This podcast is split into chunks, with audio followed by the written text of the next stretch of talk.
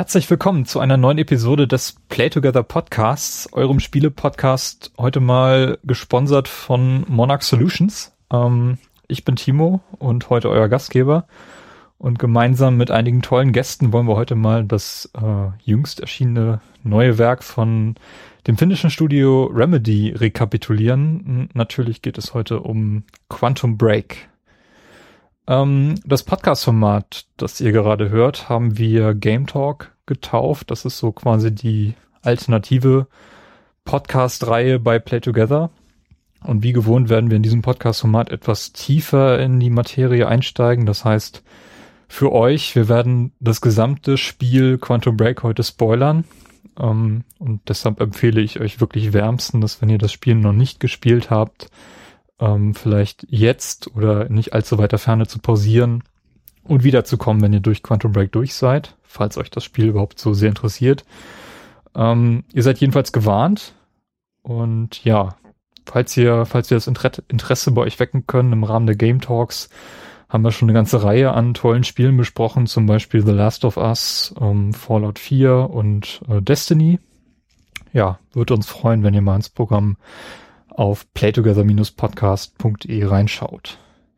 So, und nun habe ich lange darüber nachgedacht, wie ich eine gute Überleitung finden kann zurück zu Quantum Break und ja, dem tollen Gast, den ich heute bei mir habe, nämlich den Robert. Sei gegrüßt. Hallo, ich bin ganz fest in der Zeit verankert. Hier, jetzt, glaube ich. So. Sehr gut.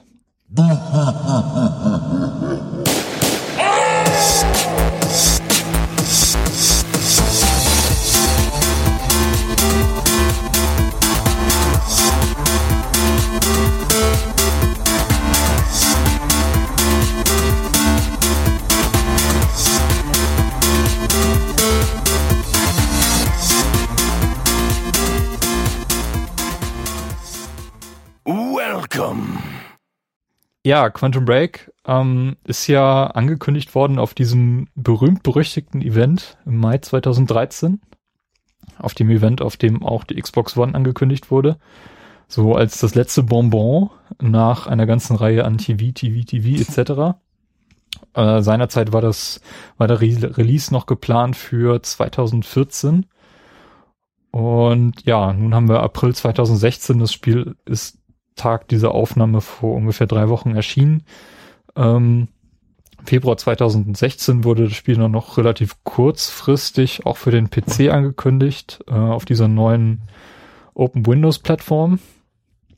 Und ja, ist quasi das erste Werk von, von, von Alan Wake oder seit Alan Wake. Also sechs Jahre haben, haben wir von, von Remedy nicht allzu viel gehört. Und Quantum Break versucht quasi das Experiment, zwei Medien miteinander zu verheiraten.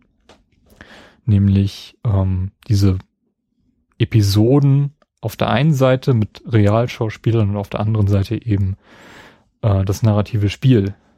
Ähm, aber lass uns auch mal ganz, ganz von vorn angefangen.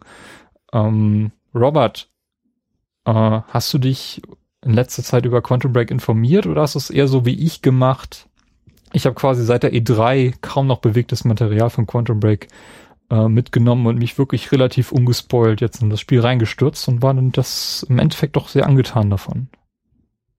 Ja, ähm, es ging mir ähnlich, wobei ich glaube, das das hat System, dass es uns ähnlich ging, weil halt auch ziemlich wenig Material da draußen war. Also es kam dann sehr spät über die üblichen Kanäle und Webseiten so Spielmaterial in der Woche davor oder so. Also alles, was ich in Erinnerung hatte, war eben, ne, die, was du angesprochen hattest, diese, diese äh, äh, schicksalhafte E3-Vorstellung, ähm, wo die dann, ich weiß, da hatten die irgendwie gezeigt, wie ein Schiff in eine Brücke irgendwie äh, fährt. Und, und das war Teil einer TV-Serie, da war irgendwie ein Mädchen mit einer Mutter und so. Und die haben irgendwie erzählt, ja, das Spiel wird was zu tun haben mit der Serie. Und dann war so, aha, okay. Ähm, und das war ja auch in der Zeit, wo die ganz viele Serien starten wollten und das alles eingestampft haben. Also von daher, ich hatte nicht so wirklich eine Idee, was Quantum Break sein sollte. Und dann danach kam, was ich danach gesehen habe, war so eine Szene, wo jemand äh, äh, in so einen, einen, einen Waffenkampf kommt und die Zeit stillsteht und dann bewegt er sich dadurch und rettet jemand. Das habe ich noch in Erinnerung. Und das, da war ich schon eigentlich drin und gesagt, habe gesagt, das, das will ich auf jeden Fall mal spielen.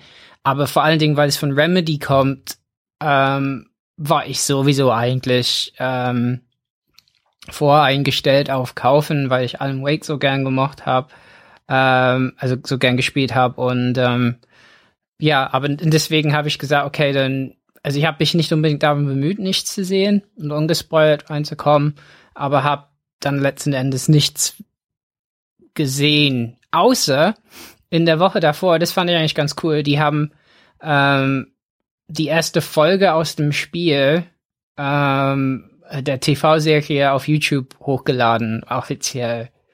Und, ähm, und das habe ich geguckt und fand das super gut. Ähm, und dann war ich froh, dass ich so ein also digital Pre-Order, also ich habe so eine digitale Pre äh, Vorbestellung gemacht. Äh, was ich weiß, das, das ist finanziell total bescheuert und ja, ähm, aber das habe ich gemacht, ähm, weil vor allen Dingen dadurch konnte man sich ähm, versichern, dass man Alan Wake bekommt digital und noch ähm, Alan Wake American Nightmare, ähm, also die 360 Spiele konnte man da dadurch digital bekommen. Ähm, was ich ganz schick finde, weil ich im Moment ganz gern die Rückwärtskompatibilität der Xbox One ähm, nutze. Ja, und das, und dann, und dann war das Spiel irgendwann da. ja, aber ich war auch dann letzten Endes, ich wusste nur, da gibt irgendwie so Zeitmechaniken und Schießen und irgendwie geht's um Zeit, aber, aber so eine feste Vorstellung hatte ich nicht. Also erst eben durch diese Sachen in unmittelbar in der Woche davor. Ja, bei mir war das auch, also ich hatte halt diese Ankündigung vom Xbox One Event vor allem im Hinterkopf, wo diese Serie auch angekündigt wurde. Und da war mir nicht so klar, wie sie das umsetzen. Also ob sie jetzt quasi noch eine Serie drehen und die über den, den Xbox Video Service vielleicht exklusiv anbieten mm. und dann, dann Quantum Break als Spiel parallel dazu läuft oder Ereignisse aufgreift oder wie auch immer. Und das, das war mir lange Zeit nicht klar, aber ich habe das dann auch einfach auf mich zukommen lassen. Und jetzt erst im Vorfeld erfahren, dass als dann irgendwie rauskam, ja, wenn ihr die Episoden runterladet, braucht ihr irgendwie 75 Gigabyte auf eurer Festplatte und dann da war mir halt klar, das ist jetzt wirklich fester Bestandteil des Spiels. Also selbst auf der Ebene war mir nicht klar, was mich jetzt in Quantum Break erwartet. Ja, ja. Und das andere war eben dieses Zeitfeature, ähm, was ich als, als Element halt ähnlich wie in Life is Strange erwartet habe, was mm. zum Glück ein bisschen anders geworden ist. Ähm, ja, das war eigentlich so die beiden, die beiden Kernpunkte des Spiels und eben äh, dass es eben quasi der geistige Nachfolger von Alan Wake ist oder zumindest das neue Werk von, von Remedy. Und Alan Wake fand ich auch wirklich fantastisch damals. Also gerade diese, dieses Element, dass du als Schriftsteller durch eine Welt läufst, Seiten findest, in denen geschrieben steht, was in der nahen Zukunft passieren wird und du quasi mit diesem Wissen dann im Spiel fortfährst. Also das war, das war irgendwie so ein, so ein Gameplay-Element, was ich vorher noch nie gesehen habe und was ich extrem faszinierend fand. Ja, ja, und im, im ersten Alan Wake Spiel, das war auch episodenhaft so zerstückelt. Und das war richtig gut gemacht. Also jede Episode endete mit einem Lied, was dazu passte und so. Äh, von daher wollte ich unbedingt sehen, wie die so ein Format weiterentwickeln oder ob die es weiterentwickeln. Ähm, ja. ja, und das ist jetzt auch passiert. Also gerade in, in Quantum Break haben wir ja ähm, so, so ein aufgebrochenes Episodenformat, dadurch, dass wir quasi drei verschiedene Arten von, von Spiel haben. Also wir haben einmal diesen, diese, das, was sie Akt nennen, was dann in zwei bis drei Teile unterteilt ist. Mhm. Davon gibt's fünf. Dann gibt's diese Junction Points, die du aus der Sicht von Paul Serene eben spielst. Davon gibt's glaube ich, vier. Und dann gibt's eben diese Episoden. Und mhm. das sind quasi drei, drei Elemente, die miteinander quasi verheiratet sind und die für mich eigentlich fast schon so schon eine ganze Staffel bilden. Ähm, das war auch eine Frage, die ich später noch mit euch besprechen wollte. Ähm, ist Quantum Break quasi Staffel 1 von, von Quantum Break? Vielleicht mhm. kommen wir da später noch drauf, wenn wir darüber reden, wie, wie es denn weitergehen kann. Ja, weißt du, wie, wie lange du gebraucht hast für deinen ersten Durchgang? Mm, nee, nicht genau. Ähm, war, weil ich auch hart gespielt habe, war es ein bisschen länger als es in der Presse hieß. Also es waren bestimmt zwölf Stunden oder so, glaube ich.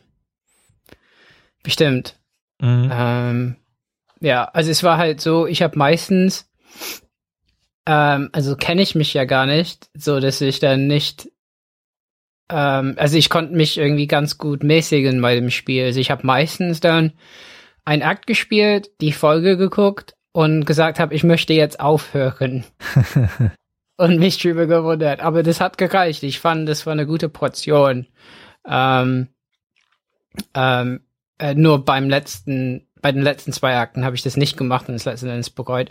Aber ähm, ja, ich fand das, fand das ganz gut, einfach so ein Abend, ein Akt und dann hat man irgendwie fünf Abende irgendwie mit diesem Spiel verbracht. Wie, wie war es bei dir? Wie, wie lange hast du gebraucht? Ja, das war bei mir so, ich habe auch nicht verstanden, nachdem so die ersten Kritiken reinplätteten, wo ich die meisten ignoriert habe. Aber das, was ich dann so an Feedback bekommen habe, war irgendwie, dass kritisiert wurde, dass Quantum Break zu kurz ist von der Spielzeit. Mm. Und dass viele Leute das irgendwie in sieben bis neun Stunden durchgespielt haben. Mm. Und bei mir hat das ewig lang gedauert. Also ich habe jetzt, nachdem ich durch war, ich habe es auf normal gespielt man kann ja in, im Xbox Spiele ab, kann man sich ja anschauen, wie viel oder wie lange diese App jetzt schon läuft. Äh, das spiegelt, glaube ich, nicht ganz realistisch die Spielzeit wieder, aber dort steht bei mir 18 Stunden, ziemlich genau. Mhm. Und das ist für mich auf jeden Fall eine Spielzeit, die es mir wert ist, dann auch irgendwie 60 Euro dafür auszugeben. Mhm. Was bei mir aber auch daran liegt, wie ich das Spiel gespielt habe. Denn es gibt ja sehr viele Collectibles in dem Spiel, sehr viele E-Mails und Notizbücher und dergleichen. Und da habe ich tatsächlich fast 98 Prozent gesammelt und auch gelesen.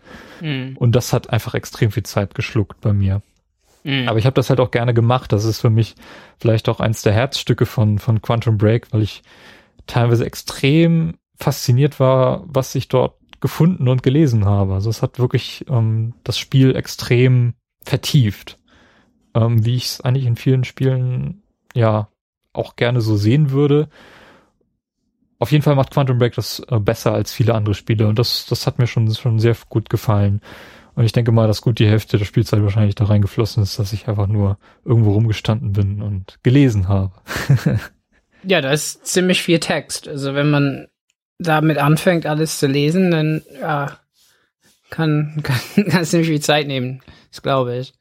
Ja, das ist vor allem auch gutes Zeug. Also es ist nicht so wie bei äh, Skyrim, wo ich auch hunderte von Büchern finden kann, wo mir aber relativ schnell das Interesse verflogen ist, die auch alle zu lesen, weil die dann teilweise so speziell waren, mm. ähm, dass ich dann doch nicht Hardcore-Fan genug war, dass mich das irgendwie interessieren würde. Aber hier war das wirklich so, dass, ähm, dass das Spiel, glaube ich, auch funktioniert, also besser funktioniert, wenn du dich mit dem Stoff auseinandersetzt weil viele, viele Ereignisse eben dort aus anderen Perspektiven nochmal wiedergegeben werden. Ähm, und ja, das trägt halt auch extrem viel dazu bei. Ähm, bisschen, bisschen störend fand ich dann irgendwann doch diese ganzen Alan Wake Referenzen, die ich denn, die man auch relativ früh im Spiel dann auch findet. Ja. Äh, das fand ich teilweise dann doch irgendwann ein bisschen albern, aber ja, das ist vielleicht nur so eine, so eine Kritik am Rande. Ähm, du hast mir im Vorfeld erzählt, dass du auch ein Buch dazu jetzt aufgetan hast, von dem ich noch gar nichts gehört habe. Kannst du kurz ja, also es, es gibt irgendwie ein Buch zum Spiel ähm, und das heißt ähm, Quantum Break Zero State. Und irgendwie ist es, ist es, äh, ist es das Buch der Spielhandlung, aber irgendwie auch nicht. Ähm, und da, weil ich keine Zeit hatte, da reinzuschauen, so wirklich, weiß ich nicht, inwiefern es abweicht. Ähm, Spannend ist aber schon der Titel, Zero State, weil, also, wir spoilern ja, also, ähm, Zero State spielt ja eine große Rolle ähm, in, in, in dem Spiel. Also, letzten Endes, Zero State ist ja dieser Zustand, ähm, dass Zeit halt stillsteht. So. Ähm, und ja, keine Ahnung, ähm, und das spielt halt eine große Rolle im Spiel. Und ja, keine Ahnung, wie die das letzten Endes dann machen ähm, in dem Buch. Äh, da gibt's keine Kapitelüberschriften, so dass ich auch nicht daraus schlau werden kann. Aber auf jeden Fall, so der Sam Lake ähm, hat da in der Einleitung irgendwie gesagt, ja, das, äh, äh ja, äh, also hat dem Autor freie Hand gegeben. Äh, das geht wohl vor, also in die Zeit vor dem Spiel. Oh. Was, ja, was ja auch relativ ist, wenn man jetzt äh, sich dieses Spiel so anguckt. Also vor, Vorfeld meinst du wahrscheinlich vor 1999, kann das sein? Um, also hier steht, uh, that's what this novel is. It's an alternate, alternate timeline novel. Hm. Also manche Dinge sind genau wie im Spiel, manche nah dran und andere äh, komplett, äh, komplett anders, also vollkommen anders. Ah ja, okay. Also ist ein bisschen so, so einfach die Handlung. Und ich, ich könnte mir vorstellen, dass man da äh, ein bisschen Einblick bekommen könnte, aber andererseits, wenn, wenn die sagen, wir haben dem freie Hand gegeben, könnte es einfach sein, dass es gar nichts mehr zu tun hat mit dem Spiel. Ähm, ja, ähm, aber das habe ich noch gar nicht so reingeguckt. Aber das war ziemlich, also das Kindle-Buch hat irgendwie nur vier Euro irgendwas auf Amazon gekauft, äh, gekostet. Also es gibt noch ein Papierbuch dazu, das war irgendwie zehn oder so Euro oder 15 oder sowas.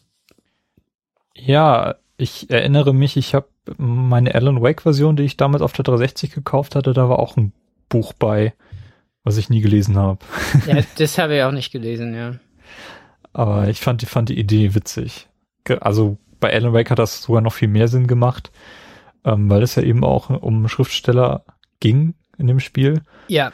Ähm, hier bei Quantum Break ähm, lese ich immer wieder, dass, dass sie da irgendwie die Netflix-Generation so ein bisschen abholen wollen. Ja.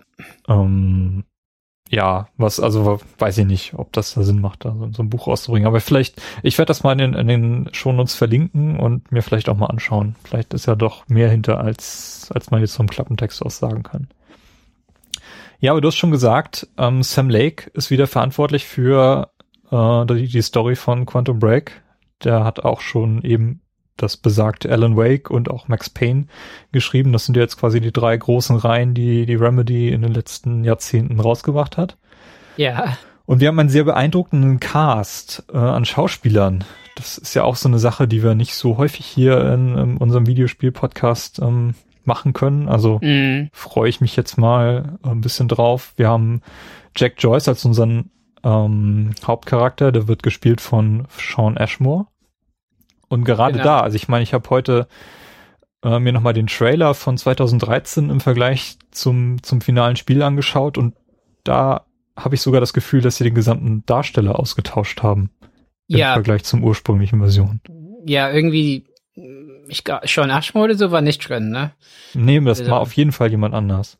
Mm. Also ich glaube sogar in der 2014er Version vom, vom, von dem Trailer, äh, oder weiß nicht, ob das Gamescom-Material war oder so.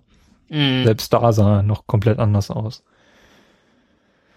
Äh, abgesehen, also die Szene, die dort gezeigt wurde, die war ziemlich identisch zu dem, was im finalen Spiel drin ist. Also es war schon, schon interessant, dass sie das gemacht haben. Und ich glaube, die andere Darstellerin, das war, die habe ich glaube ich hier gar nicht drin, äh, die, ähm, wie heißt sie, Sophia?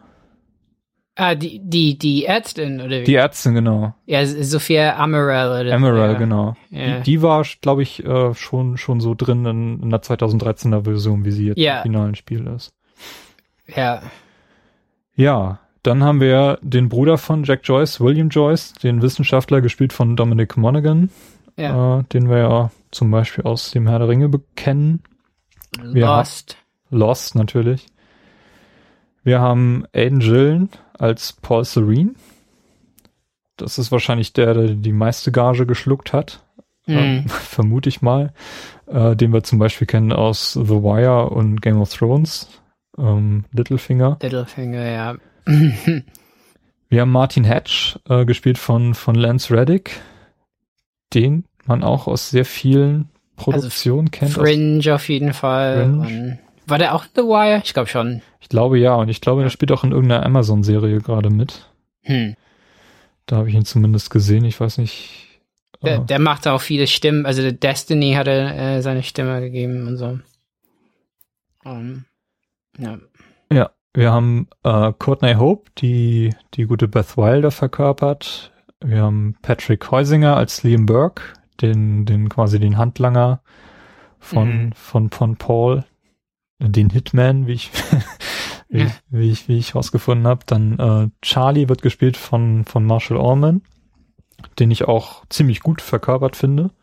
Also sowohl im Spiel als auch in der Serie macht Charlie eigentlich einen ganz guten Job. Ja. Und äh, Fiona hat bei mir, zumindest in meinem Spielverlauf, auch eine große Rolle gespielt. Die wird verkörpert von, von Mimi Michaels. Ja. ja. Weil äh, ein paar von denen muss man nicht kennen. Äh, äh, die finden Patrick Heusinger oder so, der ist auch ein Schauspieler. Ich dachte, äh, der müsste eigentlich bald mehr machen, äh, weil er auch so körperlich und ich meine, da sind Kampfszenen drin und so, die, äh, wo er eine zentrale, zentrale Rolle spielt, die waren echt gut. Also, ähm, und man hat auch gesehen, dass er die macht und so. Also da ist eine Stelle, wo so ein Stuhl hochtritt gegen jemanden und so. Es war alles ziemlich cool. Also fand ich auch gut, wie er das gespielt hat. Also wie er halt so halt letzten Endes so einen eiskalten Killer gespielt hat, aber trotzdem halt jemand, äh, mit dem man was anfangen konnte. Also man fand ihn nicht unsympathisch, obwohl er eigentlich so eiskalt sein kann und ne, das war cool. Ja, äh, ich fand es vor allem sehr spannend, als ich gehört habe, dass Leute gegen Liam Burke irgendwie so einen Bosskampf hatten. Mhm. Und mir Hatte dieser Moment ja. komplett fehlte. Also ich habe, bei mir ist, ist Liam Burke äh, in der Serie gestorben. Und Spoiler, Spoiler, Spoiler. Ja, ja, ja, wir dürfen heute spoilern. Ja, genau. Ich sag's nur noch mal. Ja, genau. Also in, in der einen Variante stirbt er ja äh, in, in, in, in der letzten äh, Episode, ne? Mhm. Ähm, und im, äh, also in meinem ersten Durchspielen ähm, hat er sich so einen Zeitanzug an, angezogen und ich musste gegen ihn kämpfen. Ja, da habe ich mir, glaube ich, vorgestellt, das ist schon ein ziemlich krasser Unterschied. Ja. Denn, denn nicht nur kämpft man gegen Liam Burke in der einen Version des Spiels, in der anderen Version bekommt man sogar Unterstützung von Charlie. Also es ist so ein ziemlich krasser Gegensatz, den man, glaube ich, in diesem Spiel geschaffen hat. Und das fand ich mhm. doch recht spannend im Nachhinein. Und jetzt, wo ich mich, als ich durch war mit dem Spiel, auch mehr so ein paar Informationen angelesen habe, wie dann der andere Spielverlauf gewesen wäre, weil ich teilweise den Eindruck habe, dass die Unterschiede gar nicht so groß sind. Aber ich glaube, der andere große Unterschied ist, dass ganze Charaktere oder zumindest ein wichtiger Charakter ausgetauscht wird komplett. Mhm. Und das ist die, die Amy, die Studentin, die ja. Aktivistin, die man relativ am Anfang trifft.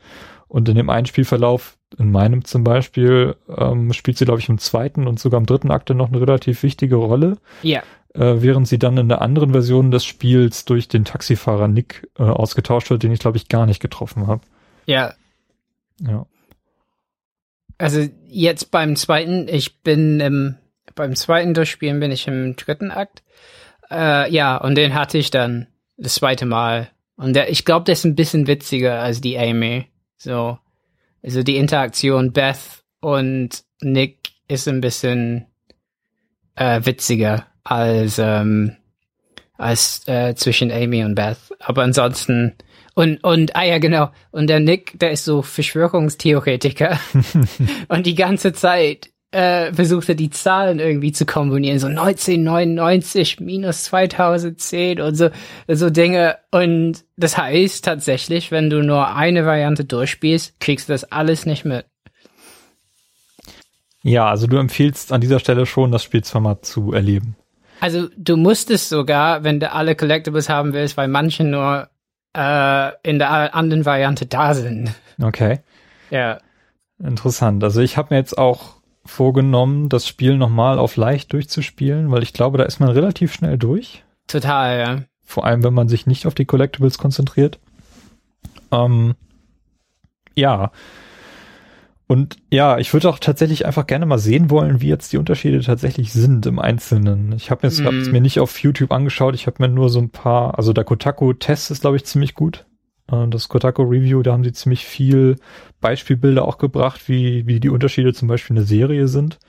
Da ja. ist zum Beispiel eben, wie gesagt, die, diese, wenn man sich für die PR-Kampagne von Amy entscheidet, dann, dann sieht man das, wenn man im Büro von Charlie ist, wie das eben auf seinem Bildschirm flimmert, während in der anderen Version da irgendwelche Graphen einfach nur dargestellt werden. Also es sind wahrscheinlich eher so kleinere Unterschiede, aber ganze Handlungsstränge müssen ja teilweise ausgetauscht werden. Da bin ich schon gespannt, was, was da passiert. Ja.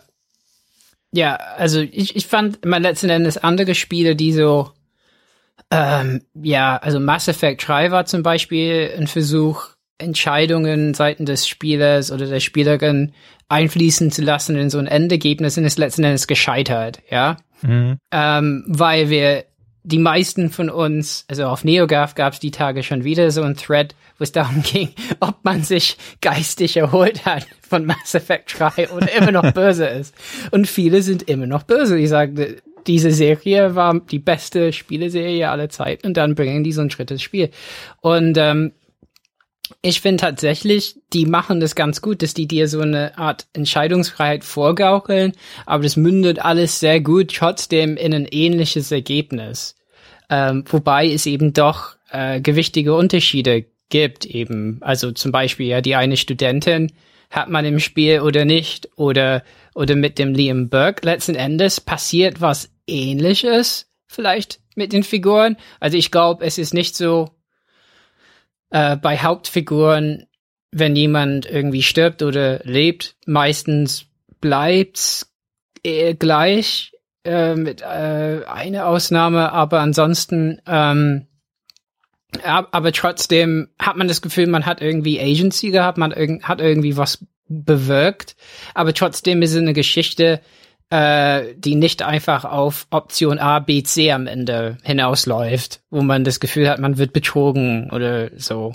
Also man hat was verändert in die Welt, in der Welt durch die Entscheidungen. Also man hat eine, also zum Beispiel, es gab ja zwischen uns, also es gibt immer, nachdem man eine Entscheidung trifft an diesen Junction Points, äh, sieht man immer, was Freunde gewählt haben.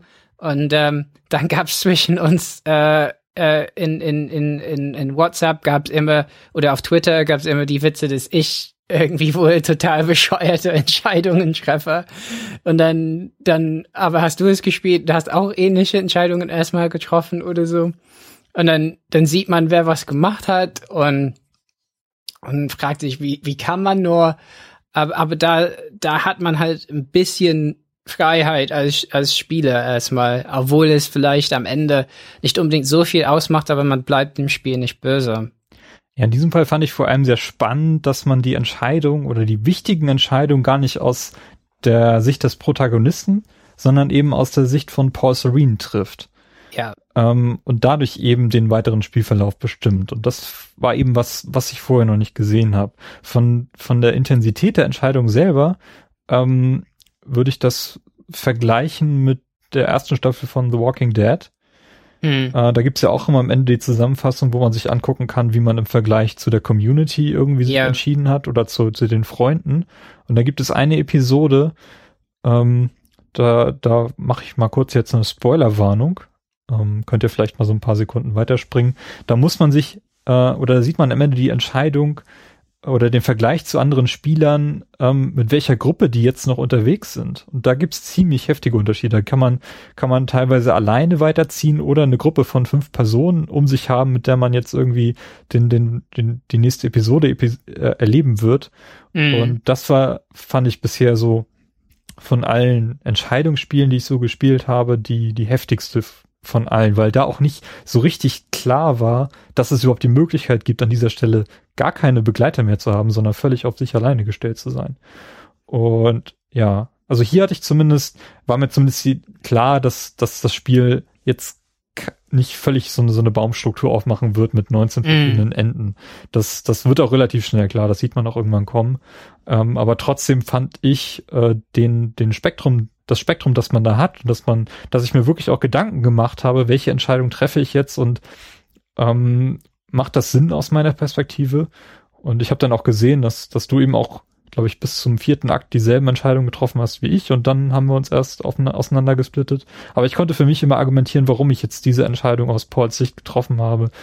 Ähm, was mir auch tatsächlich leichter fiel, weil ich eben gar nicht mit Paul gespielt habe. Also du spielst ja nur mit Jack Joyce und das, das hat mir die Entscheidung tatsächlich auch leichter gefällt. Anders war das zum Beispiel bei, bei Life is Strange. ähm, da sind die Entscheidungen wesentlich schwieriger, auch wenn mhm. du quasi dort immer die Zeit zurückdrehen kannst, um dann die andere Entscheidung auch nochmal zu sehen. Aber so die richtigen Konsequenzen, die fallen erst nach, nach diesem Horizont, den du, den du, den Zeithorizont, den du da eben zurückdrehen mhm. kannst. Und das macht es ungemein schwieriger. Also das hat, das fand ich schon durchaus, hat, hat geholfen, mir diese Entscheidung zu fällen, dass das eben nicht aus Jacks Sicht, sondern eben aus Pauls war. Ja, wenn das sind so die zwei Sachen, über die wir reden könnten. Meine, einerseits war das eine gute Idee, äh, da das ist, ist schon ein bisschen so eine Dissonanz des Spiels halt, einen Protagonisten. Und dann bist du auf einmal im Antagonisten drin, wenn die, du die Entscheidungen triffst. Ähm, das fand ich halt eine, ja, interessante äh, Idee. Ähm, und zweitens, ja, wie fanden wir die Schauspieler eigentlich? Ähm, weil im Vorfeld gab's, also ich habe in ein paar Podcasts, also GameSpot und Giant Bomb, haben die gemeint, das würde wie in eine Sci-Fi, also diese, äh, die, diese Kanal Sci-Fi, ne, also Syfy, da, mhm. so sieht's aus. Ja. Serie wirken. Und ich finde das schon beleidigend, also ich, äh, also ich, ich, für, für die Qualität, die die eigentlich, äh, ähm, äh, vorgelegt haben, weil ich finde es schon besser. Ich finde es besser ähm, als das. Aber ich meine, wie fandst du das? Weil letzten Endes hängt's ja daran, ne? Also wenn du so schnell, also du spielst halt die ganze Zeit eine Figur und dann dann musst du halt dem dem ähm, ähm, Paul Serene halt irgendwie äh, abkaufen, äh, was er da macht. Ne? Du musst dem Schauspieler äh, also dem Littlefinger musste musste es irgendwie abkaufen. Hat das bei dir funktioniert? Also, dass dieser Wechsel auch funktioniert hat. Also ich würde sagen, ja. Also das war auf jeden Fall nicht der Knackpunkt der, der Serie. Also das, das, wo, sie, wo ich, woran ich mich letztendlich am meisten gestört habe, war dann doch eher, dass das teilweise B-Movie-Qualität hatte. Also einige, einige Szenen, vor allem die Action-Szenen, die fand ich dann doch, äh, hat man, da hätte man vielleicht ein bisschen mehr reinstecken sollen. Aber so generell von, der, von dem, was die Serie bietet, ähm, hast du das, hat das zum einen sehr gut gepasst zu dem Spiel selber. Also diese, diese, dieser Übergang, der war relativ nah dran. Also es ist jetzt nicht so, dass wir, dass wir in den 90er Jahren uns befinden und irgendwie Entwickler haben die CD-ROM entdeckt und machen jetzt tolle Sachen mit ihrer CD, aber die, der, die Verbindung zum Spiel, das ist ein ziemlich heftiger Bruch, das, das ist hier nicht da. Ähm, weil die Schauspieler wirklich sehr, sehr gut eingefangen sind von der Spielgrafik. Also das ja. macht, macht den Übergang sehr leicht, auch dass man ein und dieselbe Szene quasi im Spiel ablaufen kann mit theoretisch unendlich viel Zeit. Also du kannst ja, wenn du, wenn du möchtest, kannst du dir jeden Pixel umdrehen, wenn du willst. Ähm, und das, das wird dann halt von dem Schauplatz, der dann in der, in der Serie halt gefilmt wurde, ist, ist sehr dicht dran. Also das, das fand ich zum, zum anderen auch eben sehr gut. Ähm, ich weiß nicht, also für mich hat das eigentlich ganz gut funktioniert. Ich habe mich wunderbar unterhalten gefühlt. Das hat immer so einen sehr schönen Abschluss gebildet, weil das eben immer am Ende eines, also für mich jedenfalls habe ich das immer am Ende eines Aktes mir dann eben noch zur Gemüte geführt und dann meistens ausgeschaltet. Ähm, ich fand, das war ein sehr, sehr nettes Experiment, muss ich auf jeden Fall sagen. Und ich kann mir vorstellen, dass da auch mehr passieren wird. Also generell bei Microsoft gibt's ja schon so einen Trend seit, ja, seit zehn Jahren kann man ja fast sagen, äh, das Halo wird immer begleitet von einer Live-Action-Serie, äh, die mal gut, mal weniger gut ist. Alan Wake hatte auch schon so ein paar Episoden zuvor, also die vorm Spiel halt ausgestrahlt wurden. Ja. Auch dann, dann glaube ich auf YouTube sogar. Und das ist ja schon eine Tradition, die, die bei den Microsoft Studios verfolgt wird und interessanterweise auch, glaube ich, nur dort. Ähm, also bei Sony gibt's das, glaube ich, nicht so in der Form. Ähm, ich glaube, da, da kann man noch mehr draus machen und Quantum Break zeigt da ziemlich viele Optionen auf, ähm, in welche Richtung das gehen kann. Hm. Ja, also ich, ich, war mir halt nicht sicher, ob der ähm, Aiden Gillen halt, also ähm, ich, ich wusste halt nicht so ganz genau, was er so spielt manchmal, ne? Also seine Figur macht halt so ein bisschen so eine Entwicklung, also eine ziemlich große Entwicklung mhm. durch. Also das Spiel äh, dauert ja auch für ihn wesentlich länger als für die anderen Beteiligten. Ja, natürlich. Wegen natürlich. so Zeitreisengeschichten und irgendwie, dem geht's ja nicht gut. Der hat irgendwie, die sagen, deine Krankheit so, aber letzten der ist halt irgendwie verstrahlt, so zeitlich verstrahlt und, und droht irgendwie dauernd auseinander zu fließen irgendwie. Äh, also sein, seine Verankerung in der Zeit zu verlieren oder so.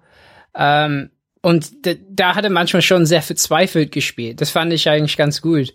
Aber an anderen Stellen hat er teilweise was anderes gespielt, so mehr halt so, so ein bisschen Bösewicht. Und von daher fand ich das komisch, in seine Figur zu rutschen, so, ne, weil ich eigentlich nicht weiß, wer ist er. Wobei Jack Joyce letzten Endes, da weiß man auch nicht so viel. Also man fängt bei ihm an, äh, wobei da da lief, glaube ich, auch ganz viel über so Selbstnarration, Selbstgespräche, so dass das dann hieß, ja, ich war lange nicht hier, komm jetzt meinen Bruder besuchen und so. Ähm, aber daher wusste ich mehr von Jack Joyce als von von Paul Serene. Ähm, aber trotzdem habe ich bei den Entscheidungen, die äh, laut anderen bescheuert sind.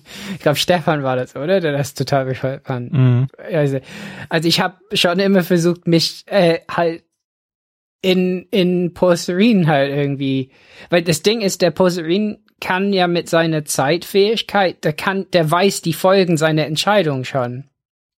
Und das heißt, wenn man Right Trigger, Left Trigger ähm, äh, äh, bewegt, dann, dann kann man die Folgen schon mal sehen als Porcerin. Also man weiß, wenn man Right Trigger drückt, dass man die Folgen hat. Und dann muss man Bumper betätigen oder nicht, ne? Ja. Und das heißt, der ist halt nicht blöd, der weiß, also jede Entscheidung hatte Vor- und Nachteile.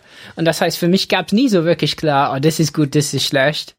Ähm, so dass ich gedacht habe, ja, äh, was will ich jetzt als Paul Serene so? Ja. Ähm, und das, das fand ich nie so eindeutig, das fand ich eigentlich ganz cool. Ähm, und ich fand auch die Prozentwerte der, der Spiele-Community haben das auch wiedergegeben, dass es nie eine Entscheidung wirklich gab, die irgendwie bei 80 Prozent oder 70 Prozent war. Dies waren meistens so 55, 60 Prozent rum für eine Entscheidung oder so, so leichte Tendenzen. Ja, da können wir gleich nochmal äh, drauf kommen auf diese einzelnen Junction Points. Ähm, woran ich mich meistens dann versucht habe zu orientieren, waren irgendwelche äußeren Einflüsse die die Paul Serene halt selber nicht beeinflussen kann, weil ich eben auch in der Situation war, dass ich eigentlich gar nicht so richtig einschätzen kann, wer Paul Serene eigentlich wirklich ist. Und da ist dann der größte Punkt seine Krankheit gewesen, wo ich gesagt habe, das könnte jetzt so einen großen Einfluss haben auf ihn, auf seine Entscheidungsfähigkeit, dass ähm, wahrscheinlich diese Entscheidung mehr Sinn macht als die andere. Und deswegen mhm. habe ich mich dann zum Beispiel für die eine oder die andere entschieden. Also wenn, mhm. wenn zum Beispiel, ich glaube, die die letzte Entscheidung ist doch, ob du diesen, dieses Treatment nimmst oder nicht, das letzte verbleibende. Mhm. Da habe ich mir zum Beispiel sagen lassen, Paul ist jetzt so krank, dass er diese Entscheidung nicht mehr selber treffen kann. Das muss ich machen. Ähm, und gar nicht so sehr von dem, was, was danach passieren wird, sondern jetzt in diesem Moment hat das irgendwie am meisten Auswirkungen. So die, er ist jetzt dermaßen paranoid geworden, dadurch, dass er eben lange kein Treatment mehr hatte, dass er jetzt darauf verzichtet, weil er irgendwie, weil die Krankheit ihm irgendwie mhm die Entscheidungsfähigkeit halt nimmt. Und deswegen habe ich mich dann zum Beispiel an dem Punkt da, dafür entschieden, das Treatment eben nicht zu nehmen. Mhm. Ja, also das waren, das waren eher so das, was, was mich dann, mir dann geholfen hat, ähm, an seiner Stelle zu entscheiden. Ja.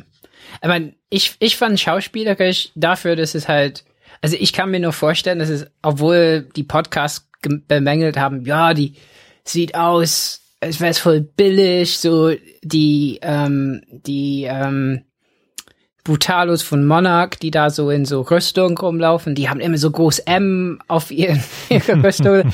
ich meine, ehrlich, das sah für mich alles relativ teuer aus. Ähm, auch die Autos, die die benutzen und ähm, also äh, und und ich fand eigentlich die Kampfszenen fand ich äh, nicht schlecht, also die wirkten schon choreografiert. Ähm, so dass die wahrscheinlich einen Kampfchoreografen hatten und und ich mein Lance Reddick ist halt also der macht halt sein Spiel, ja, wie bei Fringe oder bei anderen Serien.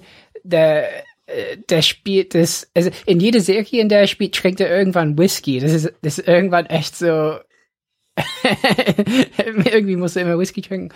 Aber ich fand, ich fand auch, ja, also da war, waren interessante Nebenfiguren wie Charlie, also der Hacker, ne, von Monarch. Mhm. Und diese Frau, äh, Mitarbeiterin, Kollegin von ihm, Fiona, die ihm irgendwie so ein Sandwich bringt und mit ihm so äh, redet, aber irgendwie hat man das Gefühl, da steckt vielleicht noch mehr dahinter und so. Ähm, das fand ich in den ersten Episoden eigentlich sehr spannend. Am Ende weiß ich halt nicht, ob es ganz, also es musste ziemlich schnell, da das nur so vier Folgen sind, musste das alles ziemlich schnell halt ähm, zur Auflösung äh, sich hinbewegen. Aber äh, ich, ich fand es eigentlich super gut. Also ich, ich hatte nie das Gefühl wie bei, also es gab eine andere Serie, die äh, irgendwie mitten im Spiel mit diesem MMO ähm, äh, zusammenhängen, Defiance, ja. Mhm. Das ist auch so, das ist eine Sci-Fi-Serie.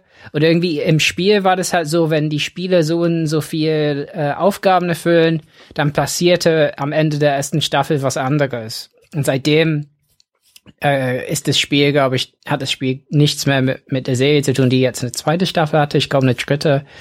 Man, man kann die nicht so gut schauen. Ähm, äh, man kommt nicht so gut dran auf, auf die englische Fassung und deswegen habe ich jetzt nicht mehr geschaut. Ähm, aber, aber da fand ich schon, obwohl es, äh, äh, das hat viele Außerirdische, also so ein paar, also es hat schon vielleicht mehr Effekte und so, aber da gab's schon, da gibt's schon so Einstellungen und so, wo ich denke, oh Mann, ey, das sieht echt aus wie Farscape oder so von damals.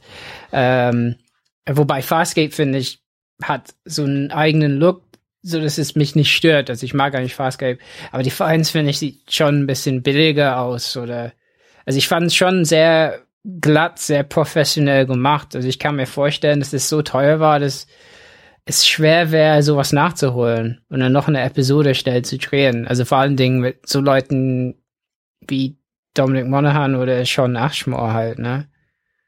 Ja, also ich glaube, es ist auch nicht, also es sind nicht die Schauspieler, die das Spiel irgendwie äh, Quatsch, diese, diese Episoden irgendwie, ja, schlechter oder besser gemacht haben. Es ist, also es, wenn, wenn, dann knackt es irgendwie am, am, am Drehbuch und an den, mhm. an den Effekten. Und ich finde generell, wenn man das, was wir jetzt hier in den Episoden sehen, mit dem vergleicht, was eben vor zehn Jahren ganz normal im Fernsehen ja. so Sci-Fi-Serien lief, dann ist das schon höhere Qualität.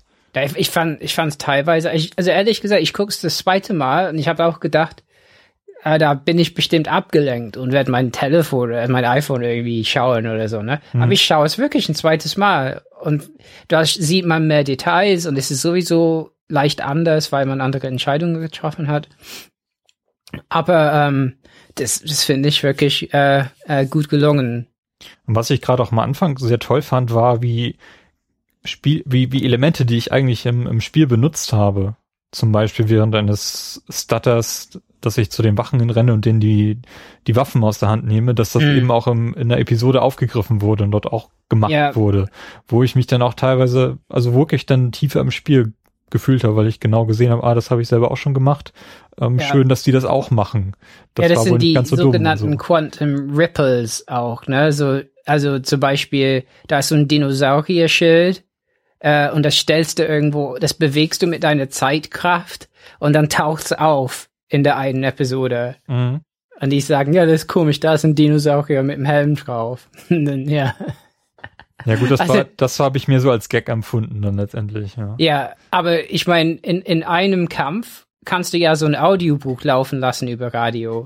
Und dann in der Episode danach kommen die in so einen Raum und das läuft über Funk und der Hauptschauspieler, der Lance Reddick, fragt, was ist das? Wissen wir nicht, das lief, als wir hier reinkamen ich meine, es blieb sehr viel bisschen auf Witzebene, aber ja, äh, äh, ich, ich fand, es war bestimmt nicht unkompliziert, das alles zu drehen. Weil das heißt, die mussten die Einstellungen zweimal wahrscheinlich machen. Also mhm. einmal mit dem Kommentar, einmal ohne und so, ne?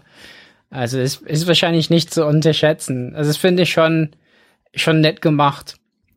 Und ich fand halt, die hatten einen interessanten Filter auf der Kamera, dass die Augen der Schauspieler sehr deutlich, also gerade ähm, Jack Joyce und äh, Paul Serene, Ich weiß nicht, ob das irgendwas mit halt so ähm, Bestrahlung von so Konon-Partikeln oder so, ob es damit zu tun hängen soll. So. Aber die Augen wirken sehr, sehr blau ähm, mit dem Filter, was die da benutzen. Apropos Augen, ähm, es gab, glaube ich, in den Episoden zwei Szenen, wo man sieht, wie Martin Hedge irgendwie Augentropfen nimmt. Ja. Die aber, wo ich aber überhaupt keinen keinen Anknüpfungspunkt in irgendeiner Form gesehen habe, weder in irgendwelchen Dokumenten noch in Handlungen ah. oder sonst was. Hast du da irgendwas gesehen oder habe ich ja, das, ist mir das ich entgangen? Hab, ich habe gestern die Augenpipette gefunden als Collectible. Ah, okay, vielleicht habe ich die Willst du es wissen? Da, da, sind, da sind halt Konon-Partikeln drin. Okay. Der behandelt sich selbst mit so ah. damit. Und in, in egal wie man sich entscheidet, ähm, in beiden Varianten passiert ihm irgendwas Schlimmes mit dem Auge. Und das muss irgendwie zusammenhängen. Ha.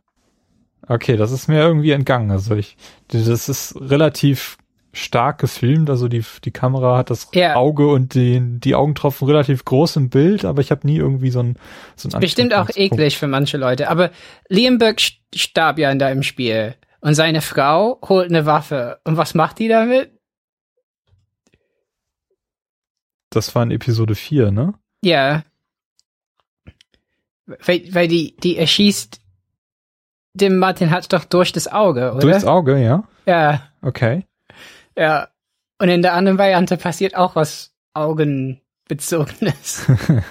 also irgendwie spielt es in der Rolle, das hängt irgendwie zusammen, aber das wird nicht ganz explizit. Hm. Aber tatsächlich über die, also ich habe auch ähm, leider nicht alles gründlich gelesen. Also ähm, bei den ähm, Collectibles, da habe ich nicht alles. Ähm, ich meine, da gibt ja ein ganzes Witzdrehbuch. Ja, da gibt's ein Drehbuch, da gibt äh, was was was ich vorhin leider gemerkt habe, was ich nicht mehr gemacht habe. Ich, du kannst im Pausenmenü dir auch noch zusätzliche Kommentare und sowas hier anhören.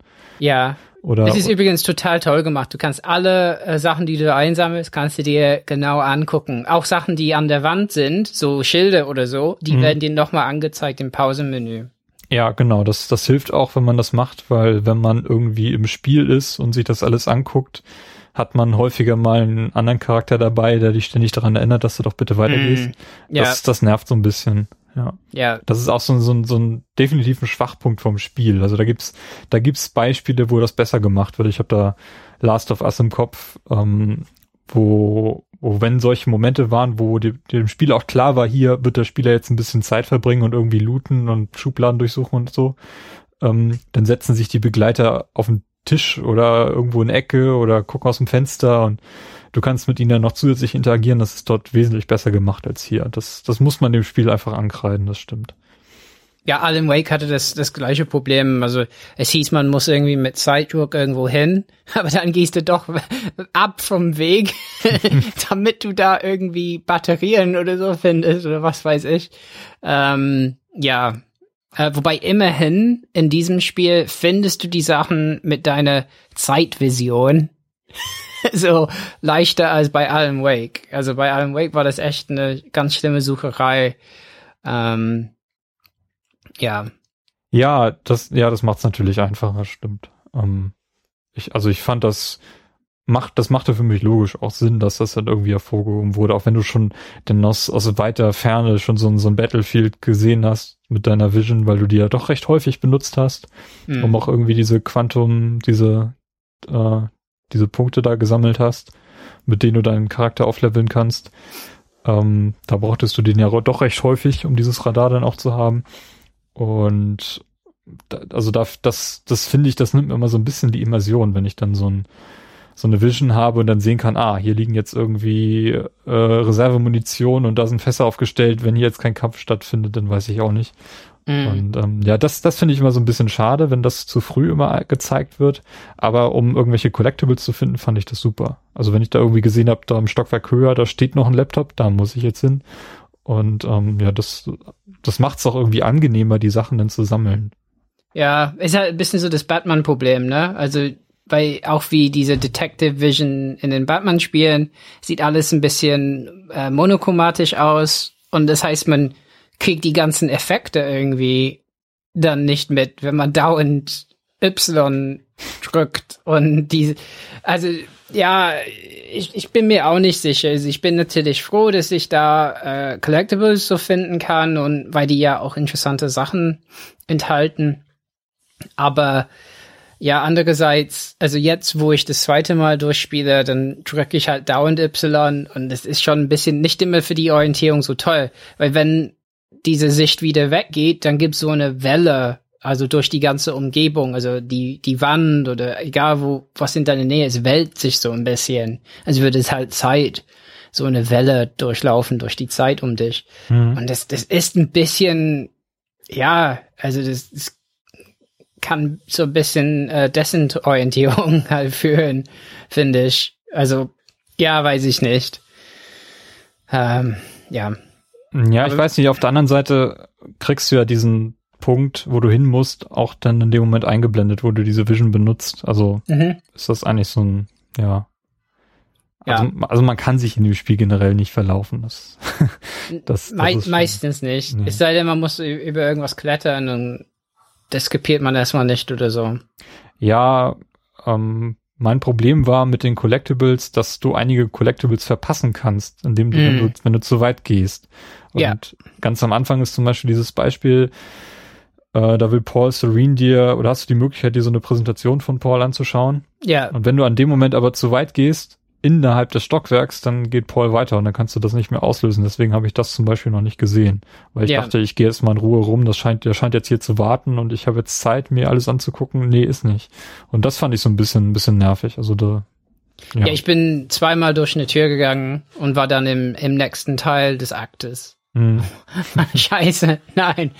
Uh, um, uh, ja.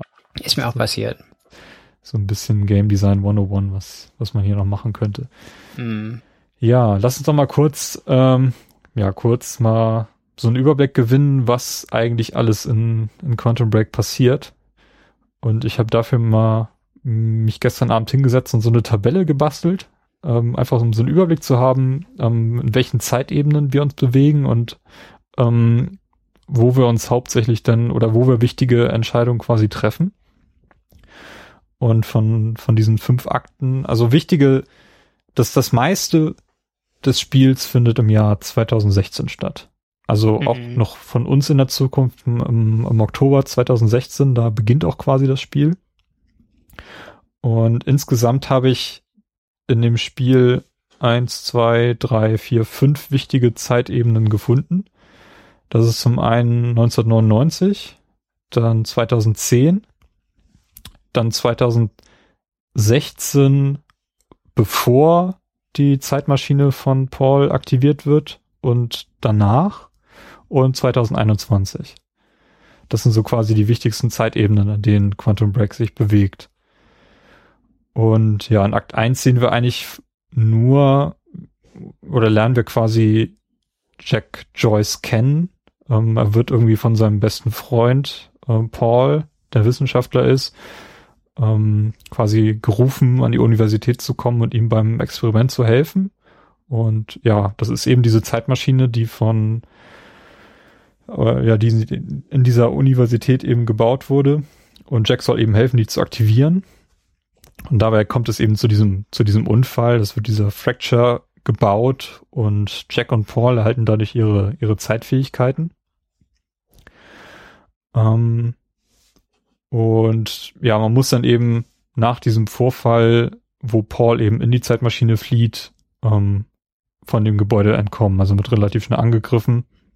Und später äh, erfährt man auch, dass Paul in dieser Zeitmaschine ins Jahr 2021 gereist ist, ans, ans Ende der Zeit. Ähm, das ist so, so ein wichtiger Punkt. Von dort reist er dann zurück ins Jahr 1999 und gründet dann Monarch und profitiert dabei dadurch dabei von dem Wissen, was alles in der Zukunft passieren wird mm. und kann dadurch eben sein Kapital anhäufen. Einfach so dadurch, dass er weiß, wann was back, passiert. Back to the Future mäßig, so mit so einem, dass man halt weiß, was ähm, was für Pferde, Rennpferde gewinnen und so wahrscheinlich. weiß nicht. Der hat wahrscheinlich in Apple investiert dann erstmal oder so.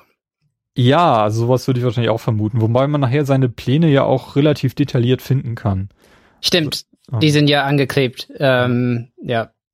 Also ja. es ist auch wirklich sehr detailliert aufgemalt. Da hat er quasi zwei Zeitreihen ähm, und da kann man halt sehen, wann was passiert und wann er in bestimmte Dinge investieren muss und so. Und mhm. ähm, ja, das finde ich ziemlich glaubhaft umgesetzt. Also Paul zum einen ist, ist ein sehr, sehr smarter Mensch, also dem, dem kann man sowas zutrauen. Und wir wissen nicht genau, was im Jahr 2021 passieren wird. Aber es scheint eben so schlimm zu sein, dass er sich eben dafür dazu entschließt, etwas dagegen unter zu, zu unternehmen und mhm. sieht dann, dass er eben so ein, so ein Riesenunternehmen braucht dafür, um das umzusetzen. Und das ist eben dieses Monarch Solutions, äh, was er dann eben, naja, 1999 gründet. Ja, wir spielen dann in Akt 2 weiter in, in, in der Haut von Jack natürlich, ähm, der sich dann mit, mit Beth zusammentut. Also Beth ist quasi, ist an der Stelle noch nicht klar, eine Polizistin, die irgendwie auf beiden Seiten steht, also zum einen in, in Monarch-Uniform rumläuft und zum anderen dann aber äh, Jack hilft und auch Will zu scheinen kennt. Und dadurch, dass wir eben im Hintergrund ähm, immer dieses Interview haben, wissen wir auch, dass das Bess oder relativ früh das Bess eine wichtige Rolle spielt in, in diesem Spiel, weil ich glaube, im Interview sagt er dann, das war der erste Zeitpunkt, an dem ich äh, Beth kennengelernt habe oder so. Ja, was ja auch nochmal so eine, so eine Zeitebene ist, dadurch, dass dieses Interview die ganze Zeit im Hintergrund abläuft.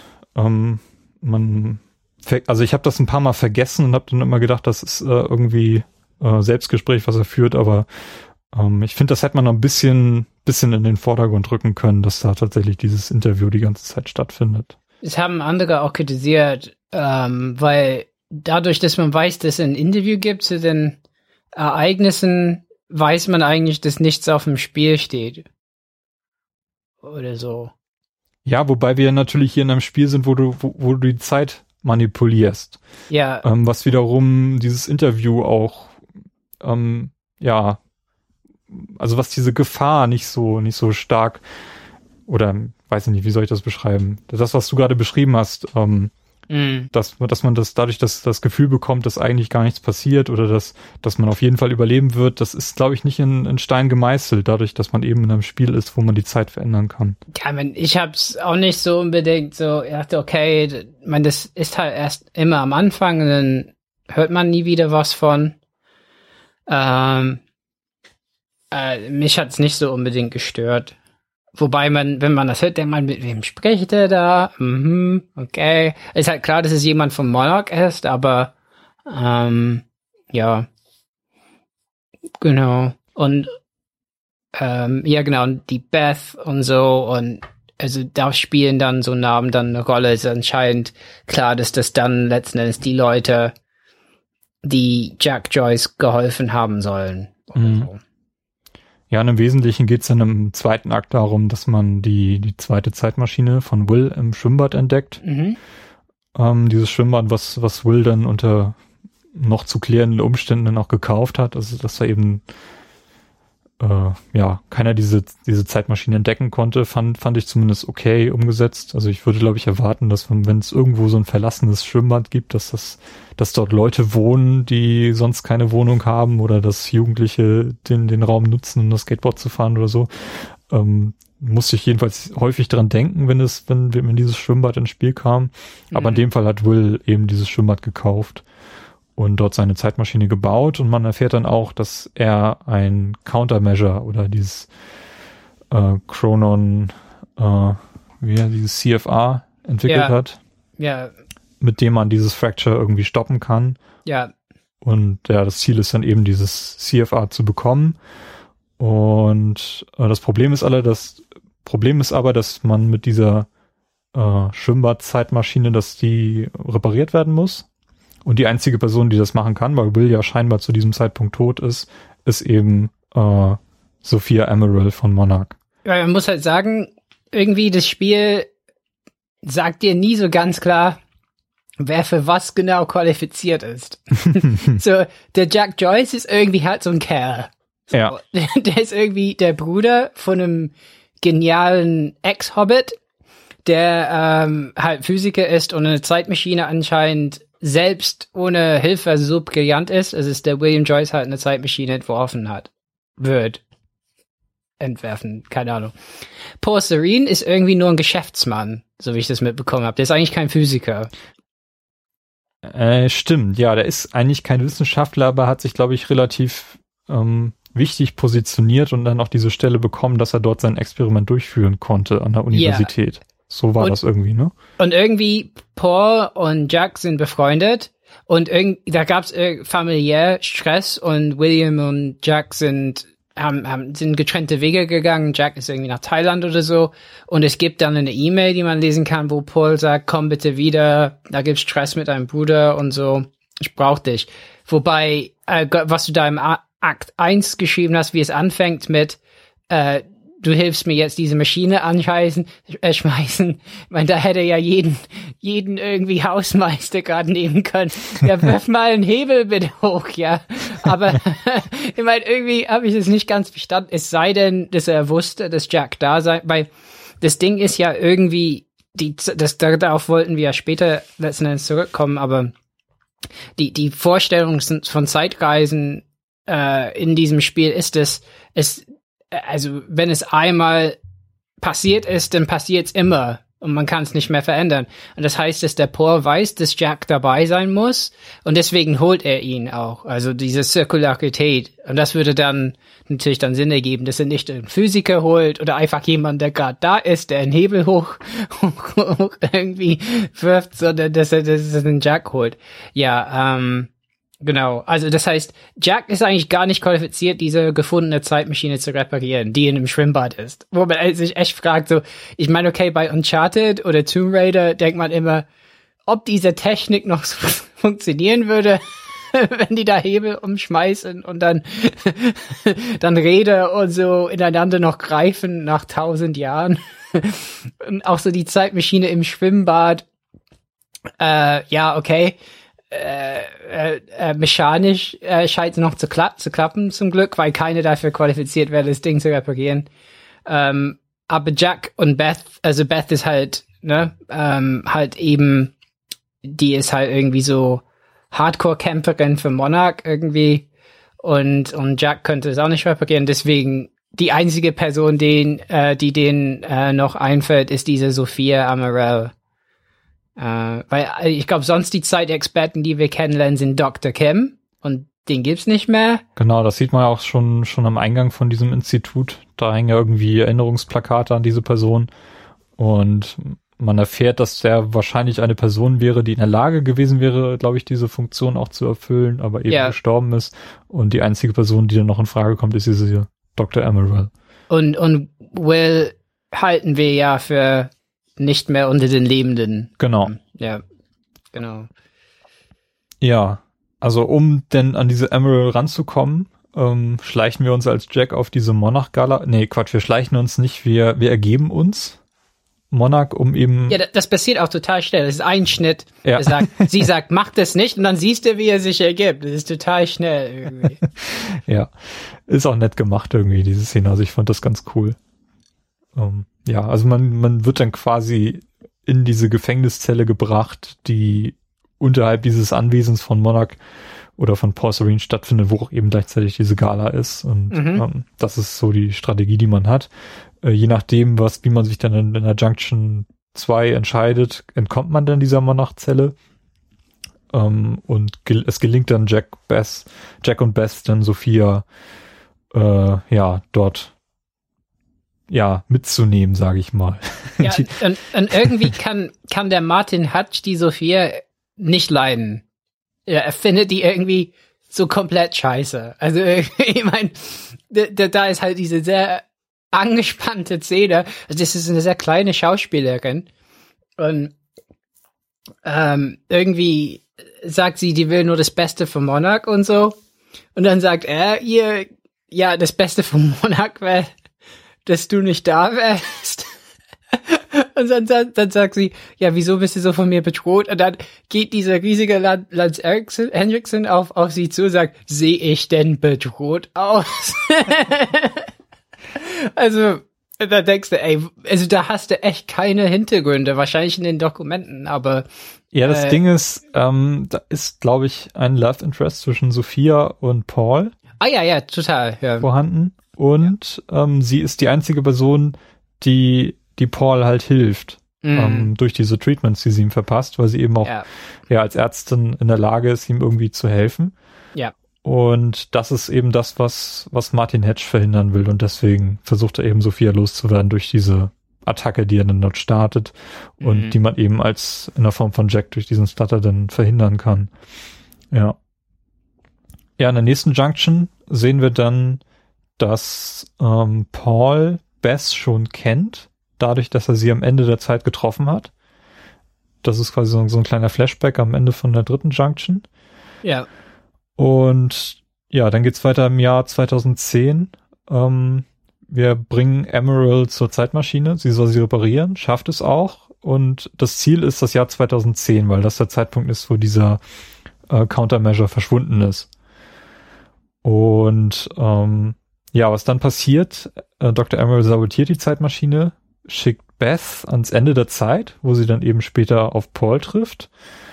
Ähm, und von wo beide dann auch äh, ins Jahr 1999 zurückreisen. Und also Beth macht quasi diese, diese Zeitreise ähnlich wie Paul ähm, 2021, dann zurück nach 1999. Dort verhindert sie, dass Paul eben Will tötet. Das ist auch wieder so ein, so ein Ding, äh, was passieren muss, damit es eben kein Paradoxon gibt. Mhm. Und wartet dann elf Jahre lang, dass Jack ankommt, weil der nimmt halt den geplanten Weg von dieser Schwimmbad-Zeitmaschine aus dem Jahr 2016 ins Jahr 2010, findet dort dann im Schwimmbad äh, die ältere Beth, die Mhm. völlig verstört wirkt, was ich eine sehr, sehr starke Szene finde. Nicht nur das, also man findet dort nicht nur die, die Beth, die scheinbar sämtlichen Lebenswillen irgendwie nur noch am Leben hält, dadurch, dass, dass sie weiß, dass sie irgendwie gebraucht wird und eben um das Paradoxon zu verhindern. Und man findet dort ihr Tagebuch. Hast du dir das ange angeschaut eigentlich? Ähm, das, was sie an sich selber gibt, oder Ja, ja, nur so ein bisschen, ja. das ist ein ziemlich krasses Dokument, finde ich.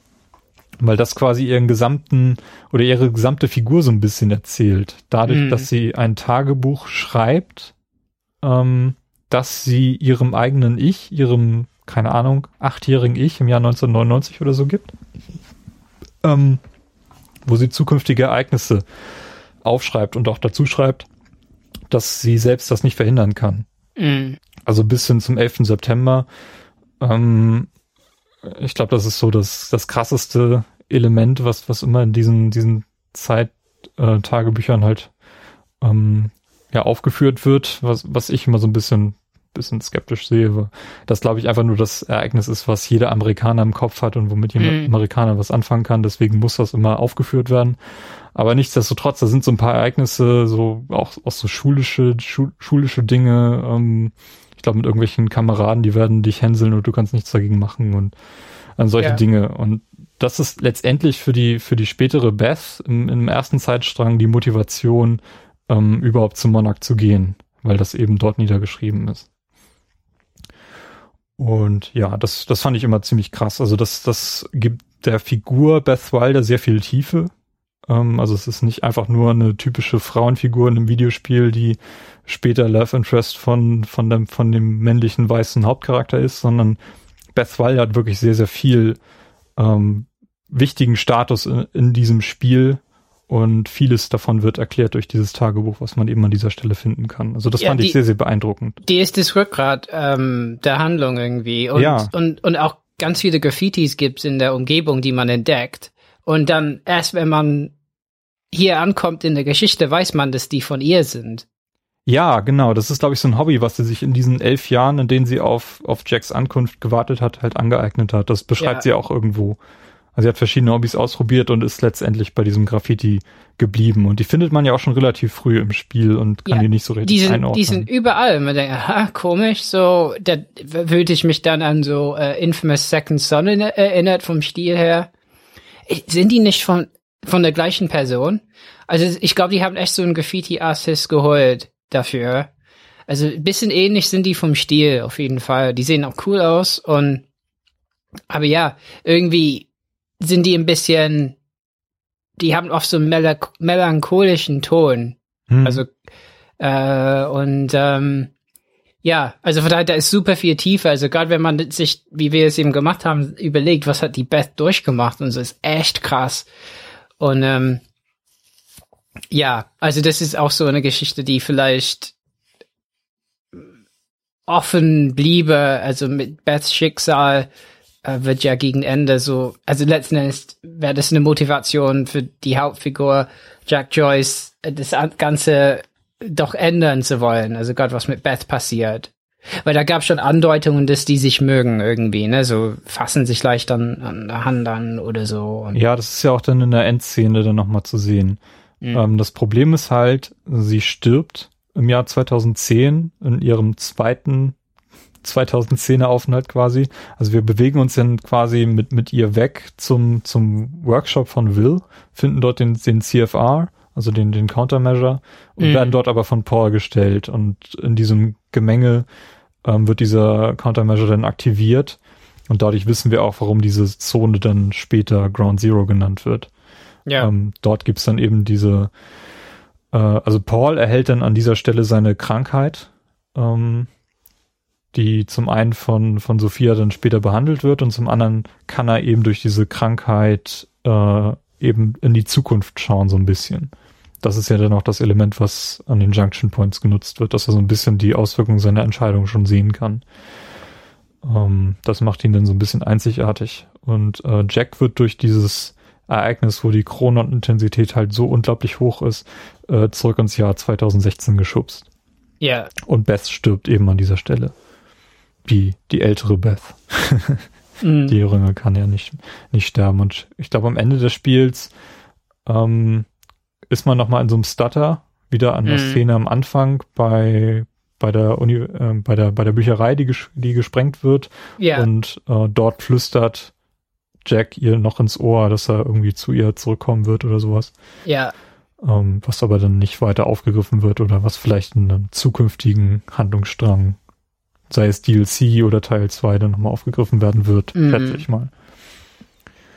Was dann aber auch so ein bisschen mit dem Spiel äh, selbst brechen würde, weil ähm, das ja nicht den Regeln der Zeit entspricht, die dieses Spiel sich selbst aufgestellt hat. Ja. Ne? An sich ginge das nicht. Ja, mal sehen, was sie daraus machen.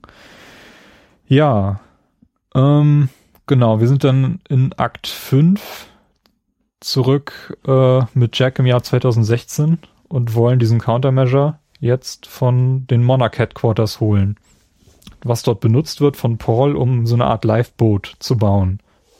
Ähm, also er will nicht versuchen, die Fracture zu, äh, zu schließen oder zu rückgängig zu machen, weil er gesehen hat, dass das nicht möglich, sondern er will mit diesem Countermeasure ein Lifeboat betreiben, was er am Ende der Zeit halt nutzen kann, um für ein ja, begrenztes Team ähm, quasi Raum zu schaffen, äh, um dieses Problem zu lösen, dass die Zeit eben nicht stehen bleibt. Denn mhm. die Zeit wird für alle Menschen stehen bleiben, außer für die, die sich in diesem Liveboot oder in dieser, dieser Arche halt äh, aufhalten. Und da hat er so, ein, so, ein, so eine Liste zusammengestellt mit Personen, die dort drin sind. In, in der Serie wird das dann halt auch aufgegriffen, weil Charlie dann Sicht auf die Liste setzt und Fiona auf die Liste setzt und so. Mhm. Ähm, fand ich ganz witzig gemacht. Auch, auch erklärt, wie dieses Liveboot halt funktioniert. Sie brauchen sich keine Vorräte zurücklegen, weil die Zeit überall stehen geblieben ist und du kannst halt in jedes Restaurant gehen und dir eine fertige Mahlzeit holen, die dort gerade zubereitet wurde, weil mhm. die, ist ja keine Zeit vergangen, das ist immer noch heiß und so. Da fand ich ganz, ganz witzig, diese, diese Gedanken. Ich glaube, das Looten in so einer äh, bei so einem Zeitstillstand könnte ganz interessant werden. Ja. Ja. Wobei, das Krasse ist, das soll ja die Zeit im ganzen Universum sein. Was ja stillsteht. Also nicht nur die Erde oder so. Ja, ja. Also, ähm, ich meine, ich weiß halt nichts über die Beschaffenheit von Konenpartikeln, aber anscheinend be äh, breiten die sich dann mit einer Geschwindigkeit schneller als Licht aus, dann. oder so. ich weiß nicht, aber wenn alles spontan, also simultan stillsteht im ganzen Universum, ja. Oder vielleicht breitet es sich in so eine Blase von der Erde aus in Lichtgeschwindigkeit. Ich weiß nicht, wie die sich das vorstellen. Aber auf jeden Fall sagen die, sagt eine Figur, ich glaube, die, die Fiona, die irgendwie getarnte Physikerin ist oder so. Also die ist anscheinend Schülerin von Dr. Kim. Mhm. Ja, und die, die, äh, ist ja da undercover bei Monarch letzten Endes. Die sagt an einer Stelle, ja, das ist halt alle Zeit, äh, die kaputt geht und ja, und das ist dann Zero State. Ja, genau. Hm. Okay, wir schaffen es also mit Hilfe von Jack, ähm, den CFA von, von dem Monarch Headquarters ähm, zu erobern. Ja, Reisen dann zurück. Also dort ist ja auch eine Zeitmaschine, mit der reisen wir zu, zurück zu dem Zeitpunkt, an dem Will gestorben ist, also wieder zu Mhm. den Anfang des Spiels. Und schaffen es, ihn, ihn dann quasi innerhalb dieses Gebäudes zu retten mit, mit Hilfe der, der Ja. Zeitfähigkeiten. Und wobei ja, das, das klar war, dass er nicht, also, ich meine, wenn er wirklich gestorben wäre, dann können wir ihn nicht retten. Aber wir haben nicht gesehen, dass er wirklich stirbt. genau, wir sehen quasi nur die Steine Die, die auf ihn fallen. auf seinen Standpunkt fallen, aber wir sehen seinen Tod nicht. Das, Ja. das äh, verhindert halt dieses Paradoxon. Genau. Genau, ja. Ja, das habe ich mir eigentlich gedacht im Übrigen. Ich dachte, Dominic Monaghan bringt ihn nicht rein und so. Der kommt wieder. Ja. ja. Nee, und dann gehen, gehen, gehen beide dann zurück zum, zum Schwimmbad und reisen dann dort ähm, vorwärts bis zu dem Zeitpunkt, wo die Stutters sich immer weiter häufen. Und dann taucht eben Paul auf und möchte den, den CFH zurückhaben ähm, oder zerstören, je nachdem, wie man sich vorher entscheiden hat. Und das ist dann dieser Endkampf, den man dort kämpft, den ich jetzt ganz kurz abkürze. Und ähm, ja, äh, Serene stirbt dann an diesem Zeitpunkt, also wenn man den, den Kampf überstanden hat. Und start, also äh, Will startet dann den, den CFA mit Hilfe von, von Jacks Fähigkeiten, also diesen Chronon-Partikeln, muss er quasi so einen Jumpstart machen. Mhm. Äh, Paul, Paul kommt dann nochmal ganz kurz wieder, so, so als Shifter, und wird dann aber durch den, durch den Countermeasure endgültig zerstört oder vaporisiert. Ähm, und in der Folge, das ist quasi das Ende des Spiels, ähm, sehen wir zumindest, dass, dass Jack jetzt auch äh, dieses Chronon-Symptom, äh, äh, Syndrom hat, was, was Paul die ganze Zeit über hatte oder zumindest Ja. Symptome zeigt Ja. und hat dann eine Vision vom, vom Ende der Zeit. Das ist äh, quasi das Ende des Spiels. Mhm.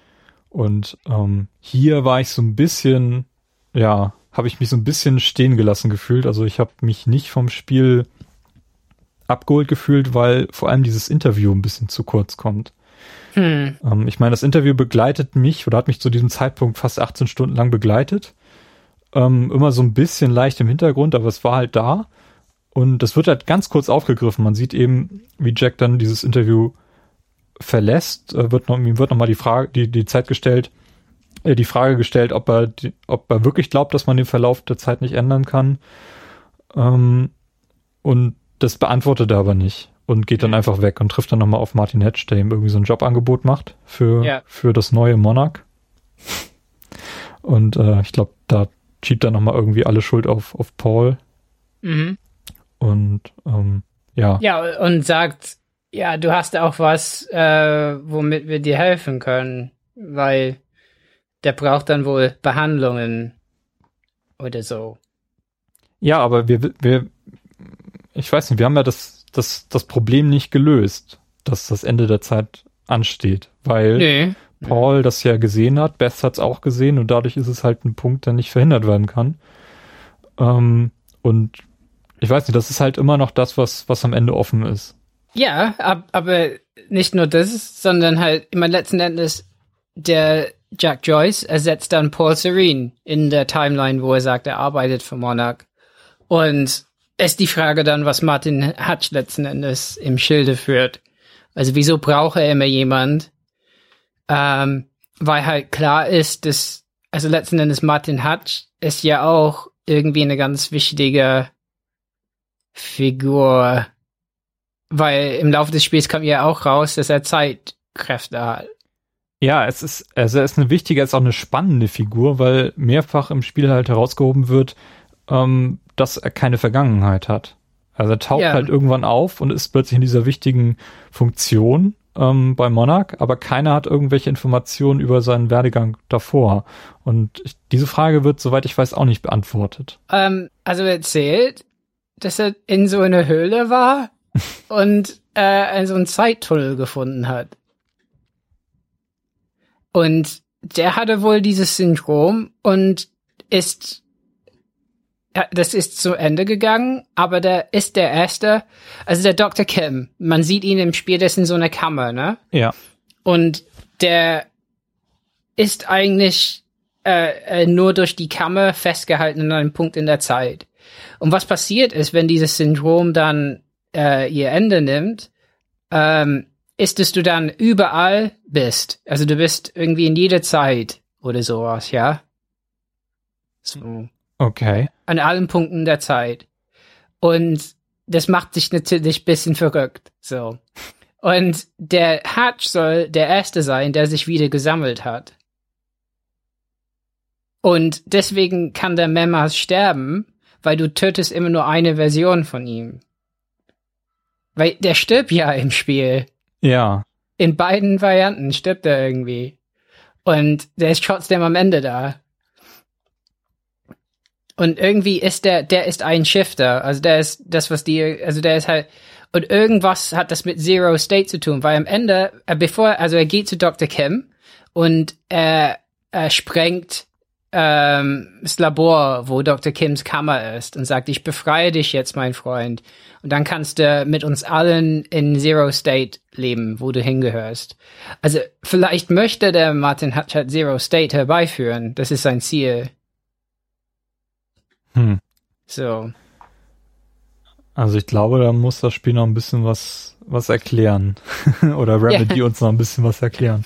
Also ich glaube halt leider steckt halt noch sehr viel, ich mein, also gerade zum Beispiel, dass ich die Pipette seine Augentropfen gefunden habe und dass da Konon-Partikel drin sein sollen und so. Mhm. Also es bestätigt auf jeden Fall, diese Geschichte mit dem Auge ist eine Behandlung, damit er nicht auseinanderfließt wieder oder so. Ja. Und das würde aber heißen für Jack, also ja, wer, wer weiß, ich meine, vielleicht hat Martin Hutch halt so einen Hebel an der Zeit, also der beeinflusst am ehesten halt, wie die Zeit läuft, aber vielleicht könnte man trotzdem halt diese End, äh, also das Endszenario, also 2021 noch, noch verhindern dann. Ähm, ist unklar, auf jeden Fall. Hm. Spannend. Das sind so viele Details, die, die mir dann doch entgangen sind, obwohl ich so viel, so viel Zeug gelesen habe im Spiel. Ja, also auf jeden Fall diese Shifte-Geschichte, da ist irgendwas zu. Ähm, also es, damit haben die, äh, auch Dr. Kim und so, das hat irgendwie eine Relevanz, Ja. ähm, die nicht so explizit wird im Spiel. Ja, spannend. Hm. Hm. Spannend oder haben die zu wenig erzählt? Und ich meine, Remedy hat gesagt, die machen keine DLCs erstmal oder haben, sind keine geplant.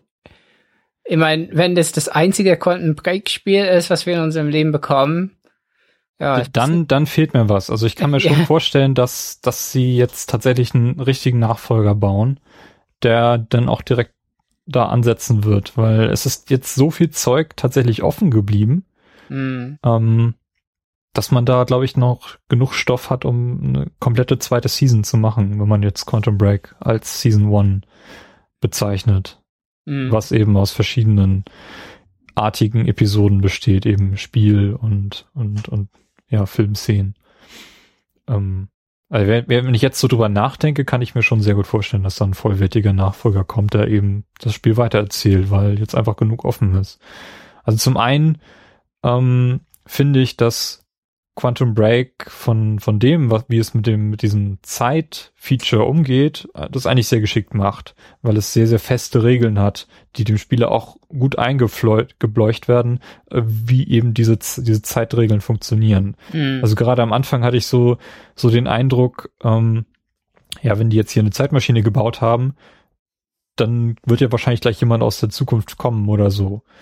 Ähm, das ist immer so dieses, dieses Problem, was, was, was Spieler haben, wenn sie mit, durch, mit Zeitreisen spielen. Und hier ist es halt eine relativ klare Regel. Ähm, mhm. Du kannst, wenn du, wenn du von einer, wenn, wenn du in der Zeit reisen willst, musst du das immer innerhalb eines Kerns machen, also einer, einer Zeitmaschine. Du kannst nicht von einer Zeitmaschine zu einer anderen reisen, du kannst nicht an einen beliebigen Punkt im Universum reisen, sondern immer nur innerhalb dieser Zeitmaschine. Äh, und du kannst halt nur zu dem, maximal zu dem Punkt zurückreisen, an dem die Zeitmaschine zum ersten Mal eingeschaltet wurde, was yeah. in diesem Spiel eben 1999 ist. Und wenn man sich diese Regeln einfach mal vor Augen führt, finde ich das schon mal ziemlich, ziemlich gute Einschränkungen. Und das andere ist, äh, was, was beschrieben wird als dieses Novikov Selbstübereinstimmungsprinzip, ist, glaube ich, der, der deutsche Begriff dafür, dass halt nichts ungeschehen gemacht werden, gemacht werden kann, was schon einmal passiert ist. Also mhm. du kannst irgendwie keine parallelen Zeitstränge äh, entstehen lassen oder eben diese Paradoxa. Mhm. Das ist wahrscheinlich auch der Hauptgrund, warum du überhaupt als Jack Joyce in dieses Spiel eingeführt wirst, weil eigentlich macht es, wie du schon sagst, wenig Sinn. Er hätte auch irgendeinen Hausmeister fragen können.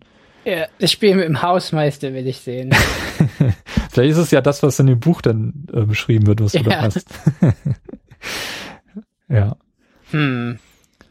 Ja, und äh, da ich eben selbst auch Naturwissenschaftler bin, hat mich dann noch so, so ein bisschen interessiert, äh, generell, wenn Physiker in einem Spiel vorkommen, ähm, finde ich das schon mal super. Das war ja auch so, so ein Ding, was ich im Vorfeld des Spiels nicht wusste, was jetzt eigentlich der Hintergrund hinter all dem ist, aber, aber Will als, als junger Wissenschaftler ist ziemlich cool dargestellt und er hat eben 1997 diese Chronon-Partikel entdeckt und daraufhin dann diese Zeitmaschine gebaut. Und das fand ich ziemlich cool. Und dass er sich dann im Nachhinein, äh, ich glaube, Beth ähm, setzt ihn ja dann darauf an, dass er diesen Countermeasure entwickelt. Und mhm. da, da lässt er sich ja dann irgendwie elf Jahre Zeit bis 2010, wo er den dann fertig hat. Also das fand ich schon einen ziemlich coolen Strang, der, den wir als Spieler auch gar nicht erleben, aber wo ich mir sehr gut vorstellen kann, was in der Zeit alles passiert sein kann. Ja. Ja, wobei natürlich das äh, äh, weit weg ist von der Physik mit einer Differenzierung von Theoretikern und na klar, na klar, na klar. ich meine, das ist schon witzig, dass er, dass er da diese Partikel entdeckt und das baut. Ich meine, das ist ja auch sehr, ich finde es auch mechanisch sehr schön gedacht. Also das ist letzten Endes so aussieht wie ein Teilchenbeschleuniger so ein bisschen und dass man halt da rein, also da, da halt äh, im Uhrzeiger oder Gegenuhrzeigersinn laufen soll, um entweder vor oder zurück in die Zeit rei zu reisen. Also das fand ich ganz nett. Und ich fand auch die, wenn du, wenn du die Maschine einschaltest, die, der, der Effekt in der Mitte ist ziemlich cool. Also wo da irgendwie so eine Wölbung der Zeit entsteht. Ja, das ist ziemlich cool gemacht. Ich glaube, das, da, da haben sich viele Nerds ein bisschen dran, dran ausgelebt, wie ja, man das, ich mein, wie man das sinnvoll machen kann. Ich glaube, das Spiel war, ich meine, man kann halt sagen, ja, man ist ziemlich schnell durch vielleicht, also je nachdem, wie man es spielt.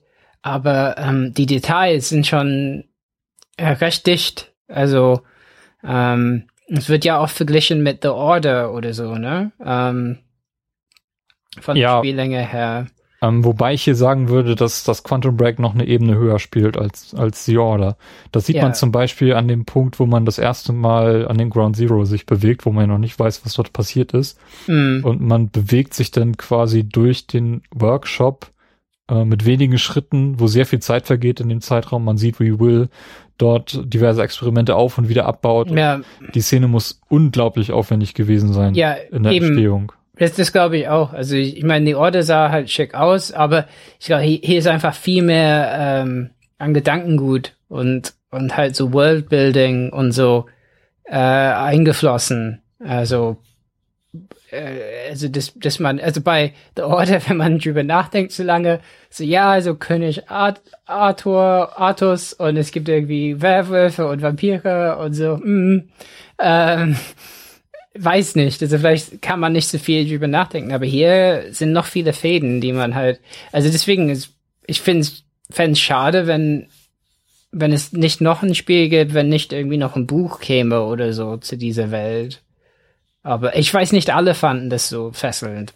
Aber äh, ich fand es auf jeden Fall äh, interessant und ich fand es nicht irgendwie unglaubhaft, dass wenn jemand wie Paul Serene zurückgeht in die Zeit, dass er eben so eine Art, äh, eine Art äh, Firma aufbaut wie Apple, aber böse, also Apple noch böse oder so, ne? Ähm, da so ein Branding ist und keine Ahnung. Ähm, und, und durch seine Zeitreise ist er halt kompromisslos geworden. Also das war auch schön. Also wenn man ihn das erste Mal im Spiel trifft, wirkt er noch locker, der hat irgendwie auch noch so ein T-Shirt an, mit so einer Gruppe drauf und so.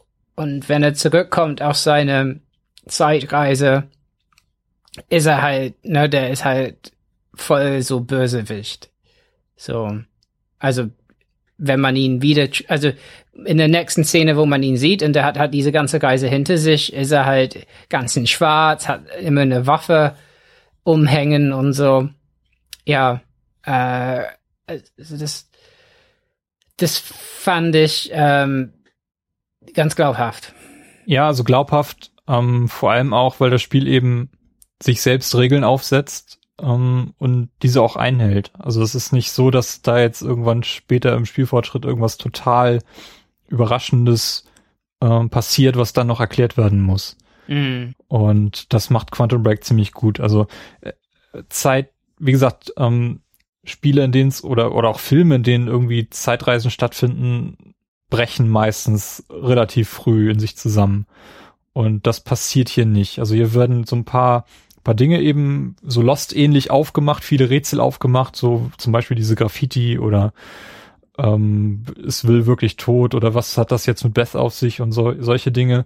Und die werden alle aufgeklärt. Also wir werden, wir haben am Ende natürlich irgendwie so, so einen riesen Cliffhanger da stehen, aber das, was innerhalb dieses Spiels so von Akt 1 bis Akt 5 passiert, da wird eigentlich fast alles gelöst. Und ähm, das alles auch mit dem Regelwerk, was das Spiel sich relativ früh halt selbst gesetzt hat. Und das finde ich eigentlich sehr, sehr, sehr schön. Und ja, dazu kommen eben diese unglaublich vielen coolen Spielereien mit der Zeit, die das Spiel halt macht. Mhm. Ähm, durch diese Stutters. Die werden unglaublich vielfältig eingesetzt. Also ich erinnere mich zum Beispiel an, an, an diese Party, an, an, der, an dem Monarch oder an, an, an dem Anwesen von Paul, mhm. wo dieser Stutter dann stattfindet und du siehst halt, wie so ein eingefrorenes Feuerwerk am Horizont steht. Mhm. Das sind so ganz kleine Details, die einfach unglaublich gut funktionieren. Oder auch wenn, wenn ein anderer Stutter stattfindet während eines Gefechts und die Gegner dann so in der Luft halt stehen, vielleicht noch ja. so, so einen langgezogenen Todesschrei auswerfen und du kannst sie auch noch so ein bisschen bewegen, wenn du gegen ihn läufst und so, das, das, das hat schon, trägt schon unglaublich zu diesem, zu diesem Worldbuilding bei. Das, das, das macht Quantum Break echt verdammt gut. Ja. Ja. Ja. Also ich fand auch, also die im Spielen selbst, da passieren oft filmreife Dinge. Also, also wenn, wenn du halt dann einen Gegner ausschaltest durch deine Zeitkräfte und die hängen irgendwie blöd in der Luft oder so, das passierte ganz oft. Und und, und ähm, äh, deswegen habe ich nicht ganz verstanden. Oft habe ich im Vorfeld gehört, ja, es spielt sich nicht so gut. Ähm, also vielleicht dadurch, dass ich es auch hart gespielt habe, musste ich mich halt ziemlich intensiv mit den Kräften auseinandersetzen, damit ich nicht draufgehe oder so, weil es hat zwar Cover-Mechanik drin, aber darauf kannst du dich ja nicht verlassen, äh, weil äh, die KI kommt auf jeden Fall um die Ecke und schießt über Cover und so. Und da musste halt dauernd die Zeit anhalten bei den Gegnern oder sogar diese Schildblase, die du um dich halt äh, projizieren kannst, ist ganz wichtig, weil du da halt ähm, dich erholst drin schneller. Und ähm, von daher fand ich schon, ich mein, ja, teilweise ähm, vielleicht halt die Navi das Navigieren der Umgebung ist manchmal ein bisschen holprig oder man läuft nicht dahin, wo man wollte oder das Zielen ist ein bisschen langweilig. Ja, das kann ich alles äh, ein bisschen langsam, das kann ich alles ein bisschen nachvollziehen. Ähm, aber ich fand tatsächlich konnte man ziemlich coole Momente zusammenstrecken. Ähm, also jetzt, wo ich es auf hart und dann auf leicht, ich meine auf leicht, da kannst du mit gebundenen Augen da durchgehen. so, weil du da, deine Kräfte kommen halt so schnell wieder, äh, die regenerieren sich so schnell. Du kannst eigentlich fast äh, jeden Gegner anhalten und und ja, wenn die in dieser Blase sind, die angehalten ist, da schießt du ja äh, die Kugeln auf die und die, also dann zehn Stück oder so und die treffen den Gegner dann auf einmal zehn Kugeln und so äh, und auf leichter ist alles weggeblasen. ähm, aber ich fand da, da auch, das hat all, alles irgendwie gepasst. Und die, da ist der Himmel, also die Skyboxes sind ja super dicht, wie du sagtest, diese Gale und so, wenn du hochguckst, ähm, was da alles für Effekte so laufen und die angehalt das angehaltene Feuerwerk oder so. Also es ist schon unglaublich reichhaltig, so dass ich schon das Gefühl hatte, ähm, na, da müsste ich noch mal zurückkommen und mir das angucken. Aber ich glaube leider ähm, haben nicht alle das so zu schätzen gewusst unbedingt, was halt okay ist. Aber, aber ja, ich, ich finde, also genau wie bei Alan Wake oder so, da, da wird sehr viel investiert ähm, in die in, in die Umgebung, in der du letzten Endes nur durchläufst und Leute umnietest ein bisschen. Ähm, aber da, da ist halt unglaublich viel da los immer. Also noch mehr finde ich als bei Alan Wake. Also wo man man und, und schade fand ich halt tatsächlich, wenn ich dann auf Suche nach Collectibles war, dass irgendeine Figur mit mir redet und dann höre ich das nicht so ganz, weil die weit weg sind. Weil mhm. eigentlich, die, die quasseln dauernd äh, äh, witzige Sachen. Also sogar der Nick oder so ist eigentlich ziemlich witzig. Hm. Ja, also auf jeden Fall lohnt sich, das Spiel mehrmals durchzuspielen, denke ich. Also wenn man ja, ich glaube, da gibt's auch wirklich noch eine ganze Menge zu entdecken. Aber jetzt, wo mhm. du nochmal die, die Shooter-Mechanik so ein bisschen erklärt hast, ähm, hast du dich da irgendwie wie befriedigt gefühlt irgendwie mit dieser Steuerung? Also ich hatte mm. war am Anfang so ein bisschen irritiert, weil es eben so eine so ein Autodeckungssystem halt gibt. Also du gehst halt ja. immer automatisch in Deckung, du kannst genau. nicht, nicht, gezielt irgendwie die Deckung wechseln, du musst immer rauskommen und ja. kannst nicht Einfach strafen über, und so. Über den linken Stick, ja. Ja, das, das fand ich fand ich anfangs so ein bisschen irritierend. Ähm, letztendlich ist es auf auf einem normalen Spiel jetzt gerade, wo ich es gespielt habe, auch nicht so dramatisch. Also da kannst du schon ein bisschen was einstecken oder findest immer irgendwo eine Deckung, wo du dann dich ein bisschen auftanken kannst oder eben deine deine Fertigkeiten ein bisschen besser fokussieren kannst. Ähm, ich habe auch gemerkt, dass ich viele Fertigkeiten gar nicht so gezielt eingesetzt habe. Mhm. Ähm, ich weiß doch gar nicht, also ich weiß doch jetzt bis heute nicht, wie die heißen. Ähm, ja. also ich, ich, ich kann sie vielleicht besser beschreiben. Also diese Fähigkeit zum Beispiel, du kannst so einen so einen, so einen Zeitball auf den Gegner werfen, der dann ja. stehen bleibt, aber du kannst auch so einen konzentrierten Zeit Raum werfen, also der dann kollabiert, wie so eine Explosion. Das ist mehr so eine, das ist mehr so eine Granate, ja, wo du hältst, du hältst den. Ja, genau. Bombe, ja. Den habe ich zum Beispiel, glaube ich, gar nicht benutzt im Spiel. Ja. Ähm, da habe ich irgendwie keine Verwendung gefunden oder keine gezielte Verwendung und ähm, das hat mir nicht so viel gegeben. Was ich witzig fand, war dieses ähm, Rumlaufen, während die Zeit so ein bisschen langsamer läuft, mhm. so dass du halt hinter einen Gegner laufen kannst, um dort ähm, ihn von hinten zu attackieren. Das ist auch recht, das recht hilfreich. Musste bei manchen, ja, bei den großen, die nur so am Rucksack ähm, angreifbar sind. Ja, genau. Ja. Da, da braucht man das recht intensiv und eben dieses, dieses Auftanken ähm, über B war das, glaube ich, ne? Mm. Das habe ich halt auch relativ viel gebraucht und damit bin ich eigentlich weitestgehend durchgekommen durch das Spiel. Ja, ja, also ich fand's besser als beschrieben bei Podcasts, äh, wo es sich schlimm, also oft wurde kritisiert, ja, das Zielen fühlt sich langsam an. Also da ist ein bisschen so Auto-Aim drin und ganz oft auf Gegner, die ich nicht anzielen wollte, anvisieren wollte. Ähm, aber ich fand's nicht irgendwie schlimm. Also ich fand, also auf Hard war ich halt gezwungen, die Zeitkräfte gut einzusetzen ja, diese, dieses Explodierende lädt halt viel zu lange, so dass es tatsächlich nicht so sinnvoll ist für mehrere Gegner. Ähm, also besser ist es, äh, die, die Gegner anzuhalten und ganz viele Kugeln auf die zu schießen.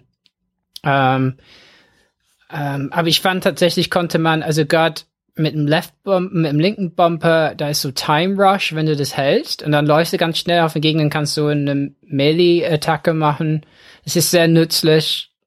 Ähm, also es gab auf jeden Fall Optionen. Also ganz cool fand ich, man läuft, man macht so, ähm, wenn man mit dem linken Bumper kurz drückt, dann bewegt man sich ganz ganz ruckartig schnell, so ein, so ein Dodge, so Time Dodge, so heißt es.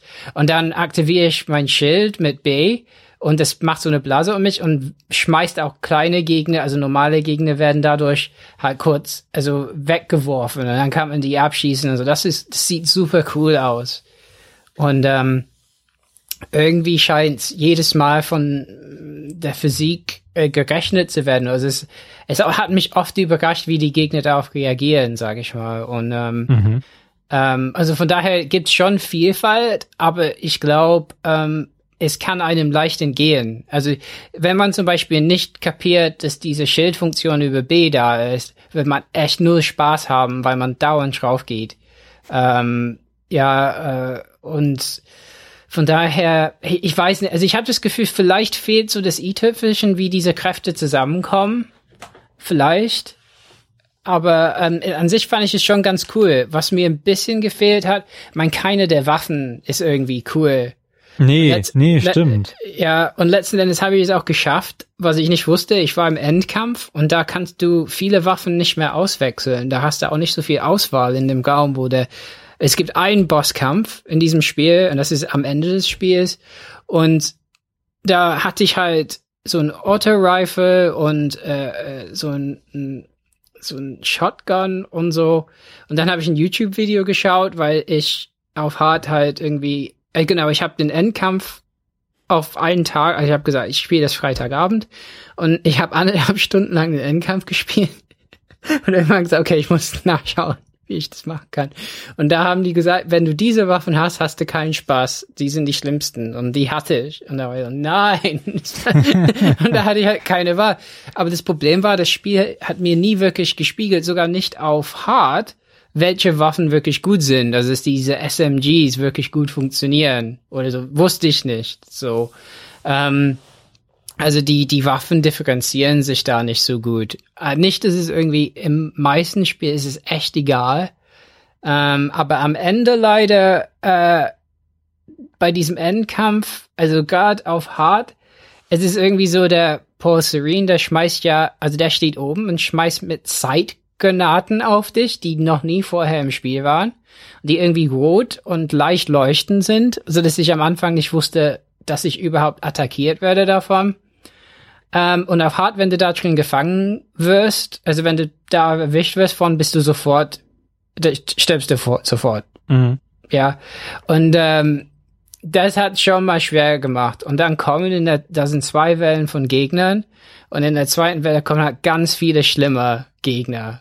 Ähm, und ja, wenn du die falschen Waffen hast, weil letzten Endes habe ich dann rausbekommen, wie, äh, wie ich halt, ich habe die Wellen dann gewusst, wann die reinkommen, wann die durch welche Tür kommen. Dann habe ich halt mit meinen Kräften halt dazu geballert und, und so und dachte, ich konnte nicht glauben, dass es geklappt hat, weil ich es so oft gemacht habe. Und dann, und letzten Endes muss man zweimal auf Pulsarine schießen na, zwischen den zwei Wellen und da ist es egal womit. Der geht, äh, der hat halt keine, Kräfte, die irgendwie Kugeln abwehren dann in dem Moment. Und dann musst du ja auch noch hin und her zwischen den Ecken des Schwimmbads laufen, äh, weil er so eine rote Wolke hinter dir her jagt. Ja, ja, stimmt. Und wenn du davon erwischt wirst, bist du auch sofort weg. Also äh, der Endkampf war für mich ziemlich das unbefriedigendste, was ich seit langem gespielt habe. God of War 3, der letzte Bosskampf, geht in die Richtung. Die war auch super ätzend auf hart.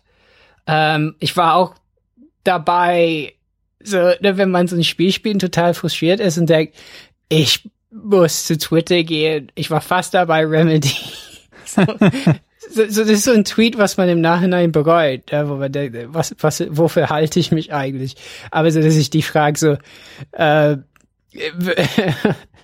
würd, würden die in, in ein schönes Essen mitten reinscheißen, weil das haben die bei dem Spiel gemacht. So, weil irgendwie dieser Endkampf war so schlimm. Ich meine, zwei Stunden habe ich das bestimmt gemacht und dann habe ich auf Reddit und so Leute entdeckt, denen es ähnlich ging. Ähm, ja, ich habe auf Twitter Leute entdeckt, die auch gesagt haben, so, das tue ich mir jetzt nicht mehr an, ich schaue mir das Ende auf YouTube an und dann ist das okay für mich. Ja, das kann ja nicht das, das sein. Das kann ja nicht das Ziel der Entwickler sein, genau. Und vor allen Dingen, ich meine, eine Sache, äh, die man bemängeln kann beim ganzen Spiel ist, Checkpoints sind teilweise nicht gut. Die sind richtig ätzend teilweise. Die sind teilweise vor Videosequenzen gesetzt, ja. die du dir dann nochmal angucken oder skippen Und beim musst. Endkampf ist es so. Oh. Das muss, weil, also das heißt, ich habe, meine Frau kam nach Hause und ich, weil ich bin sowieso in letzter Zeit ziemlich schlecht drauf, weil ich dauernd viel zu arbeiten habe. So. Und ich sitz da vor der blöden Xbox mit so einer Fresse, was sie ja erstmal nicht verstehen kann. Das ist nur ein Spiel, komm, ich, du verstehst nicht. Seit zwei Stunden sehe ich diese Cutscene, wenn ich die überspringe, lädt es und dauert fast genauso lange, als würde ich mir die Cutscene anschauen. Und da muss ich hingehen zu dieser Kiste, muss die Waffen aufsammeln, schon wieder, die ich brauche. Da muss ich Munition holen, da muss ich da, äh, oh Mann, ey, ich war, ich meine, ich war auch knapp davor zu sagen, okay, heute Abend wird's nix.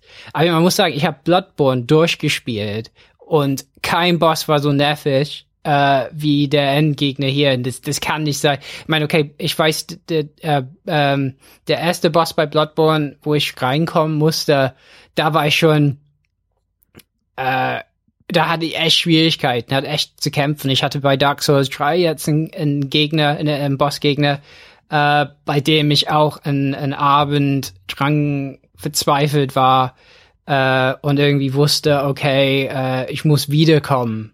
Ja, irgendwas mache ich falsch, muss das überdenken und so.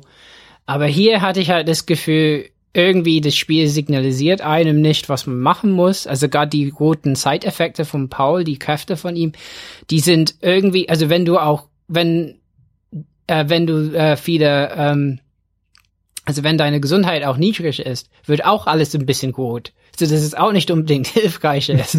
auch ein Fehler, was The Division macht im Übrigen. Äh, und dann, dann erkennst du oft gar nicht, dass du gerade so einer Granate bist. Ja. ja. Und letzten Endes habe ich halt gemerkt, okay, ich muss halt viel in Bewegung bleiben und zwischen den Ecken laufen, zwischen den Wellen, dann wirst du nicht erwischt von dieser Welle, die, die äh, hinter, hinter dir die sich so aufbaut. Aber boah, ey, also es das fand ich super schade. Ähm, und ich, und ich finde, fände es echt schade, wenn viele Leute dann wirklich nicht zu Ende spielen. Äh, deswegen und mit dem mit dem Faden so Nachgeschmack vom Spiel kommen. Ja, mal vielleicht war es einfach Zeitdruck oder so, dass die gesagt haben. Ich kann mir nicht vorstellen, dass die zufrieden waren durch Spieletests mit mit diesem Endkampf, wie der ist. Nee, ähm, ich habe mich so ein bisschen erinnert gefühlt an so manchen Bosskampf in Deus Ex Human Revolution, weil die mhm. haben auch, die waren, soweit, wenn ich mich richtig erinnere, waren die von zwei verschiedenen Teams programmiert worden. Ja. Ähm, ja, also die wurden rausgepatcht, ne, später, ja. Ja, in diesem Director's Cut sind die, glaube ich, ein bisschen anders geregelt, aber da hat sich das auch extrem fremd angefühlt. Und das mhm. hier war quasi so ein Moment, wo ich auch gedacht habe, das, das passt jetzt überhaupt nicht zum Rest des Spiels, dass ich hier yeah. so einen Endkampf vor mir habe. Und also ich kann durchaus, wie gesagt, verstehen, warum viele Leute hier wahrscheinlich abgebrochen haben. Mhm. Ja. Ja. Ich meine, letzten Endes, ich glaube, wenn ich Alan Wake und Quantum Break äh, vergleiche, so Spielmechanik, hm, ich weiß nicht, was ich besser finde. Ähm, Alan Wake hat vielleicht die, die Schriftstellernase vorne würde ich sagen. So ein bisschen. Du meinst vom, also, vom Kampfsystem her? Ja, ja. Ähm, ich würde das ähm, nämlich gar nicht sagen. Also ich würde sagen, dass Quantum Break hier die Nase vorne hat, weil man doch mit diesen Zeitfähigkeiten durchaus extrem viel Spaß haben kann und sich auch so, so taktisch durcharbeiten kann. Während ich bei, bei Alan Wake tatsächlich oft den Eindruck hatte, dass, dass hier weniger Abwechslung in, in Sachen Gegnern stattfindet. Ja, aber vielleicht von, also ich meine, vielleicht von der so Stimmigkeit des Systems. Also Alan Wake fand ich vielleicht, ich weiß es, ich muss es nochmal, ich spiele es nochmal durch und dann kann ich, aber also ich hatte viel Spaß eigentlich mit den Kräften. Also ich fand es immer ganz, sogar auf Hard fand ich es äh, echt gut, äh, da so durch den Raum zu gehen. Ich fand es auch nicht schlimm. Also auf Hard sind auf jeden Fall mehr äh, Sniper und so bei gewissen Encounters. Äh, oder die sind die die nehmen halt ganz viel Gesundheit weg mit, mit jedem Schuss. Und da musste ich schon ein paar Mal halt einen neuen Anlauf starten. Also bei gewissen äh, Räumen. Aber das hat mich eigentlich nicht so ganz geärgert, eben nur wenn Cutscenes davor waren. Ja. Was ja häufig eben, oder man musste irgendwas verschieben wieder und dann denkst du halt, wirklich, Remedy, komm. Also, ja, ich glaube, das, hat dem Spiel nicht unbedingt bei Reviewern oder so einen Gefallen getan, ne? Weil gerade die, die unter Zeitdruck ein Spiel spielen, sowas ist natürlich höllisch, ja, für die. Und, und ich glaube auch, also Metacritic war irgendwas in den 70ern, ne? Ja, äh, ich meine auch, das war irgendwie bei, bei 77 oder so. Ja, mhm. was, was ja gut ist, aber ähm. ja, bei, äh, es ist, glaube ich, bei den bei den Hardcore-Gamern ist eine 77 ein Todesurteil. mhm. Ja, wie ist immer ein Standpunkt. Also ich würde dem, gut, ich würde dem Spiel wahrscheinlich gar keine Wertung geben, aber ähm, ich würde jetzt nicht sagen, dass Quantum Break ein schlechtes Spiel ist. Und nein, ist definitiv nein. besser als die 77. Und man soll sich jetzt auch nicht von diesem Endkampf irgendwie jetzt abschrecken lassen. Für diejenigen, die jetzt hier doch zugehört haben und Quantum Break noch nicht gespielt haben, spielt's trotzdem. Ja. Ähm, Lauf einfach zwischen den Ecken, dann funktioniert's. genau. Einfach in der einen Ecke anfangen, gucken, baut sich hinter einem da auf und wenn auf der anderen Seite, dann einfach einfach zwischen den Ecken laufen, dann klappt das. ja. Also ich bin immer hinten an der Wand, ähm, hinter der äh, hinter, hinter der Zeitmaschine immer hin und her gelaufen. Da kann man nämlich auch in diese Räumlichkeiten rein, wo man so einen längeren Gang hat und ähm, da kann man zumindest abschätzen. Auf hart ging es halt nicht. Nee. Da, da haben die, da kam, haben die mich dann eingeboxt. Dann war ich, also da musste ich halt immer, äh, also ich habe äh, auch die ganze andere Seite des Schwimmbeckens nutzen müssen, auch ähm, ja, es kamen halt so viele Zeitgranaten und so. Mal okay, wenn man es auf hart spielt, sollte man sich vielleicht nicht beschweren, dass es hart ist. Aber ähm, es hat die Art, es, es wirkte halt schon ein bisschen wie aus einer früheren Zeit. Mhm. Also mit so diesen Cutscene-Sachen und so. Aber, ähm, aber wenn man, wenn man irgendwann weiß, was man da tun muss, äh, glaube ich, dass es nicht so schlimm ist. Und sowieso auf leicht, äh, wird man wahrscheinlich ich meine, ich bin gestern Abend äh, wirklich einfach in dem Raum mitten, ich habe gar nicht mehr irgendwie Cover benutzt oder so, ich bin einfach immer rumgelaufen und meine Zeitkräfte benutzt und, und, musste mich gar nicht mehr konzentrieren. Einmal bin ich gestorben. Also was? Wie ist das passiert? Ähm, von daher, also es gibt immer Möglichkeiten. Ähm, ja, es, es ist halt nur ein bisschen komisch. Also dass die, also es ist eine komische Entscheidung ähm, aber ich habe auch den Eindruck, ich meine, ich glaube, Remedy hat letzten Endes gesagt bekommen, so, jetzt ist es fertig, jetzt macht äh, zu. Und ja, vielleicht wäre das eine Geschichte, die die rausgenommen hätten. Hm. Ja. Ja, weiß man nicht. Ich meine, es wäre vielleicht wirklich besser, äh, du läufst dahin und da ist ein Cutscene, eine Cutscene wird getriggert und also für viele wäre das wahrscheinlich das bessere Ende gewesen. Kann man eigentlich den Schwierigkeitsgrad verändern während des Spiels? Ja, ich weiß nicht genau, aber auf jeden Fall, wenn du auf ähm, was früher Backbutton war, dieses ähm, Menü-Button, äh, der Menüknopf auf dem Controller, ne, mhm. was links ist. Ja. Wenn du darauf drückst und X, also da, da kriegst du ja deine Timeline dauernd, ne, ja, im genau, Spiel. Ja. Und da kannst du irgendwie für jede Geschichte, die du spielst, die Schwierigkeit ändern. Aber ich weiß nicht, ob das dich dann zurücksetzt irgendwie zu irgendeinem Checkpoint oder so. Aber da ist auf jeden Fall ein Tipp, was man nicht machen soll, ist, wenn man fertig ist, neues Spiel drücken. Weil dann verliert man den ganzen Fortschritt bei den Collectibles. Was man dann machen soll, ist halt dann über die Timeline alles wiederspielen. Weil man dann, ja, dann kann man aussehen, aus, äh, oder zumindest sehen, wo man noch was finden muss, ne? Wie war das? Genau. Ja. Das ist echt gut. Also auf der Timeline sieht man, in welcher Reihenfolge die Collectibles kommen. Und wenn das noch grau ist, weiß man, das habe ich noch nicht. Und das hat bisher vollkommen gereicht, um zu sehen, was ich noch sammeln muss. Mhm, okay. Ähm, und was ich halt eben nicht wusste, ist, dass je nach Entscheidung manche Collectibles erst in der anderen Entscheidung dann auftauchen. Ja. Ja, ja. Äh, das wusste ich halt nicht. Ich dachte, boah, bin ich so verpeilt? ja, ich dachte, da war ich super gründlich. So, habe ich nicht kapiert, dass Y diese Zeitvision mir gibt oder was? Ähm, ich dachte nicht, dass ich so viel Wodka getrunken habe an dem Abend. Ich habe nämlich so, mach mir ganz gern so ein White Russian Abend so abends. also, und dann dachte ich, was passiert? So, ähm, aber nee, tatsächlich äh, zum Beispiel, da hat man eine Entscheidung, wer die Rede hält bei dieser Gala. Ja, ne? ja. Ob, ob, und viele Collectibles gingen darum, dass eben nicht Paul Serene das gehalten hat. Okay, also die Entscheidung, die wir beide beim ersten Durchgang nicht getroffen haben. ja. Ja, okay. Ja. Ähm, wie fandest du, ähm, also jetzt nochmal zu, diese, zu dieser Entscheidung, dass, oder, oder jeder Jack am Anfang, mhm. wenn man mit Jack das Spiel beginnt. Das ist irgendwie morgens um vier oder so, kommt man da an der Universität an und mutiert innerhalb von zwei Stunden zu dem absoluten Übersoldaten. Ja, also wenn, wenn man, wenn man genau mal im Menü dann schaut, wie spät es eigentlich ist, sieht man irgendwie, dass man im Akt 2, keine Ahnung, sind irgendwie drei Stunden vergangen und man hat jetzt gerade schon seinen 150. Gegner umgenietet mit einer Waffe, die man zuvor vielleicht noch nie bedient hat. Ähm, fandest du das irgendwie wie glaubhaft? Also ich fand es am Anfang relativ störend und ich habe dann irgendwie nach nach Hinweisen gesucht, die dazu, die dafür sprechen könnten, dass dass Jack als Person wirklich in der Lage sein kann, so eine Waffe überhaupt zu bedienen. Mhm. Ähm, und dann auch, ja, eben stärker zu sein als jeder andere Polizist, der irgendwie jeden Tag damit arbeiten muss.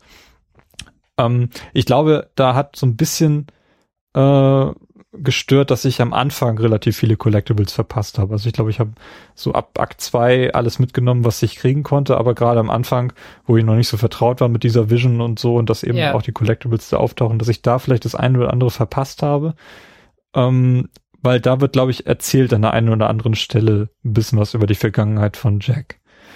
Ähm, er hat ja auch eine, eine, relativ bewegte Vergangenheit, also er kommt ja irgendwie direkt aus Thailand oder so oder aus Vietnam angereist. Mm. Ähm, und ich glaube, ich habe irgendwo ein Dokument gefunden, dass er mal eine, eine Nacht in der Polizeizelle verbracht hat wegen illegalen Waffenbesitzes. Aber das ist irgendwie alles, was ich, was ich dazu gefunden habe. Mhm. Also das hat mir beim, beim Spieleinstieg so in den ersten zwei Stunden ein bisschen, äh, ja, ein bisschen die, die Illusion geraubt, dass hier ein hm. glaubhafter Charakter aufgebaut wird. Weil ich kann mir einfach nicht vorstellen, dass jemand innerhalb von morgens um vier bis morgens um sieben ein krasser Supersoldat wird, der vorher noch ein, ein Wissenschaftler war oder keine Ahnung was. Mhm. Ja. Ich meine, es gibt auf jeden Fall irgendwas, wo es heißt, irgendwie, der hätte schon Waffen benutzt oder so. Ähm, und wenn du das erste Mal jemand umbringst, dann reagiert die Figur drauf, so, oh krass, das glaube ich nicht und so. Also, ich meine, ich wusste darum, weil ich das im Podcast gehört habe, genau äh, diese Geschichte so, es wirkt nicht so glaubhaft und so. Und von daher war ich bisschen immunisiert schon. Oder vielleicht habe ich da einfach, vielleicht bin ich da leicht so soziopathisch angelegt und ich denke, ja klar, wieso? Kann doch, ich weiß es nicht, also, aber ähm, mich hat dann nicht gestört, also die Figur reagiert auf jeden Fall auf das erste Mal töten. Ja, das hat Lara Croft in, in, im Tomb Raider auch gemacht. Ja, also ist schon ein ähnliches Problem. Ich meine, es ist halt auch das, was in Uncharted ist und so auch. Ähm, ja, ich meine, okay, die Zeitkräfte, die bringen dir schon was. Also ohne die wäre ja nicht so gut. nee, die, die, also die helfen natürlich bei dazu, das so zu relativieren. Mhm. Ähm, aber nichtsdestotrotz, ja, es ist einfach so ein typisches Problem, was eben nicht nur Quantum Break hat, sondern ja, viele andere Spiele auch. Aber in diesem ja. Fall, weil im weiteren Verlauf der, die Glaubwürdigkeit von Jack schon, schon da ist, ne, also das, das ist einfach nur der, der Einstieg, den ich da relativ holprig fand.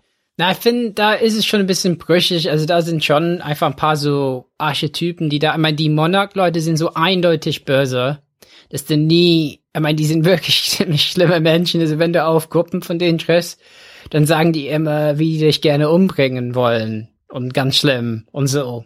Ne? ja, und ja. so, dass kein Zweifel, also dass du niemals drüber nachdenkst, oh, eigentlich, ich bringe hier Leute um. Hm, das ist nicht so gut. Vielleicht könnte ich einfach hier vorbeigehen.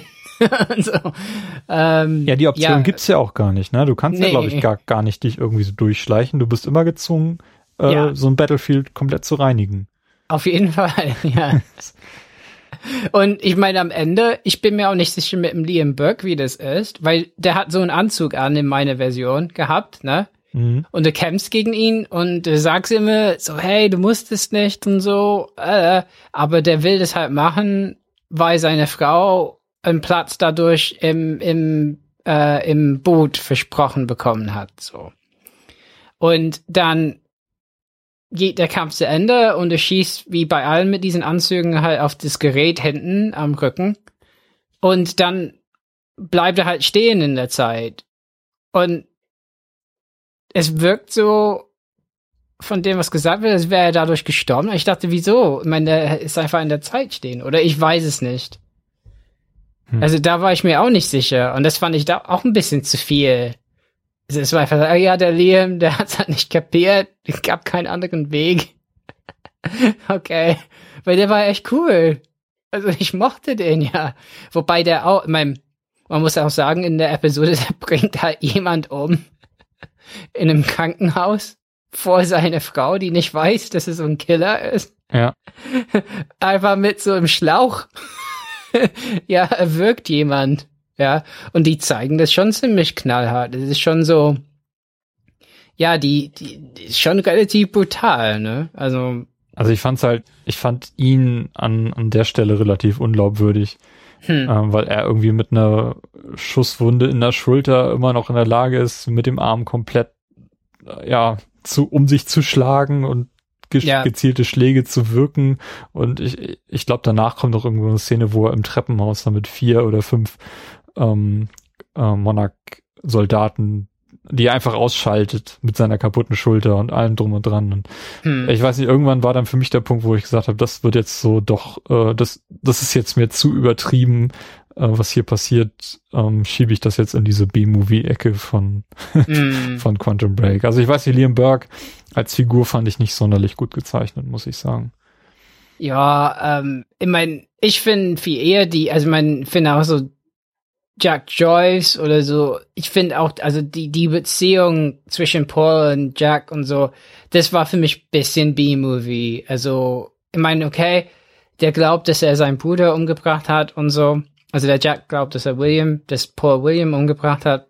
Aber ähm, wenn die einmal vernünftig miteinander gesprochen hätten oder so, dann hätte es vielleicht, ich weiß nicht, ich meine, das, das, das baut schon, ich meine, klar, das ist Fiktion. Und ja, ich glaube tatsächlich, wenn man da ein bisschen nachbohrt, einerseits was, was halt, ja, die ganze Schießerei angeht, und teilweise, was in den Figuren vorgeht, wenn man danach bohrt, dann ja, bröckelt es etwas auseinander, aber nicht so schlimm wie bei manchen Filmen, die ich in letzter Zeit geguckt habe. Also von daher finde ich, das Quantum Break kommt eigentlich noch ganz gut weg, weil, weil da auch noch, da ist nicht, ich meine, das Spiel zwar Jack Joyce, aber es gibt ja viele Figuren, an, an denen du Interesse hast. So, ähm, äh, ich meine, finde es ein bisschen schade, dass William halt so wenig im Spiel ist,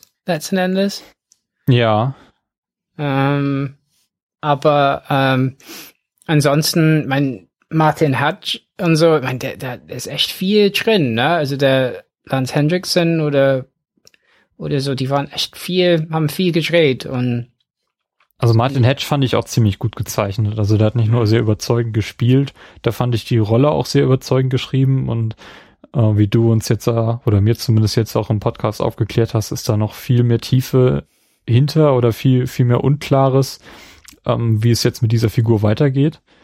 Ähm, mhm. was, was mir während des Spiels jetzt nicht so klar geworden ist. Also das macht die Figur eigentlich nur umso interessanter für mich.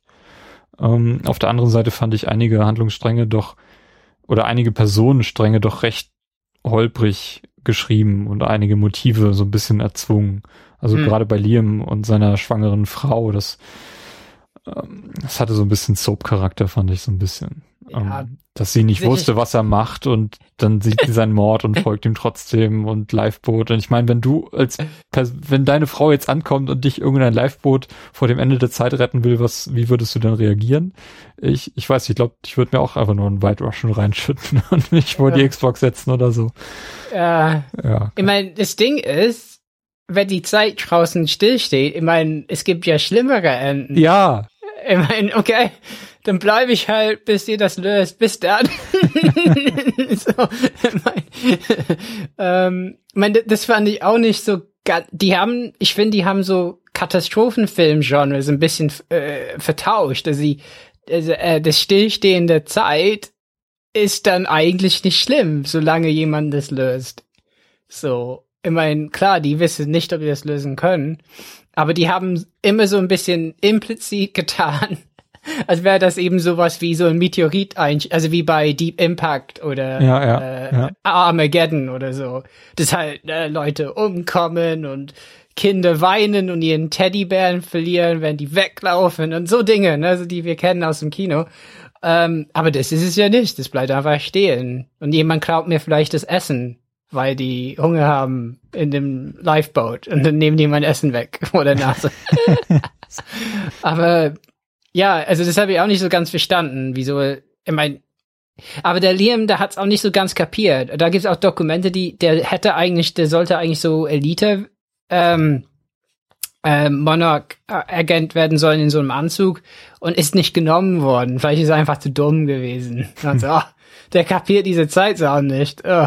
Also ich habe auch so ein bisschen den Eindruck gehabt, dass er so gegen seinen Willen ähm, die Seiten wechseln musste. Also es war gar nicht so, Mm. so beabsichtigt. Das ist eher so, er ist da so reingestolpert und wurde irgendwann als, als Gegenspieler halt identifiziert oder, oder Ja. beschuldigt. Ich kann mich nicht mehr so genau erinnern, was relativ am Anfang des Ja, Spiels genau, der, passiert. der ist mit Beth. Der ist mit Beth, der steht da und, ähm, und die, die Monarch-Leute kommen rein und halten äh, beide da, also für halt äh, Rogue Agents. ja, okay, so war das. Gut. Und dann, äh, ich fand es eigentlich ganz cool. Und er sagt, äh, einfach, einfach entspannen, einfach entspannen, dann kämpfen die so. blablabla. Ja, und danach gibt's halt kein Zurück mehr.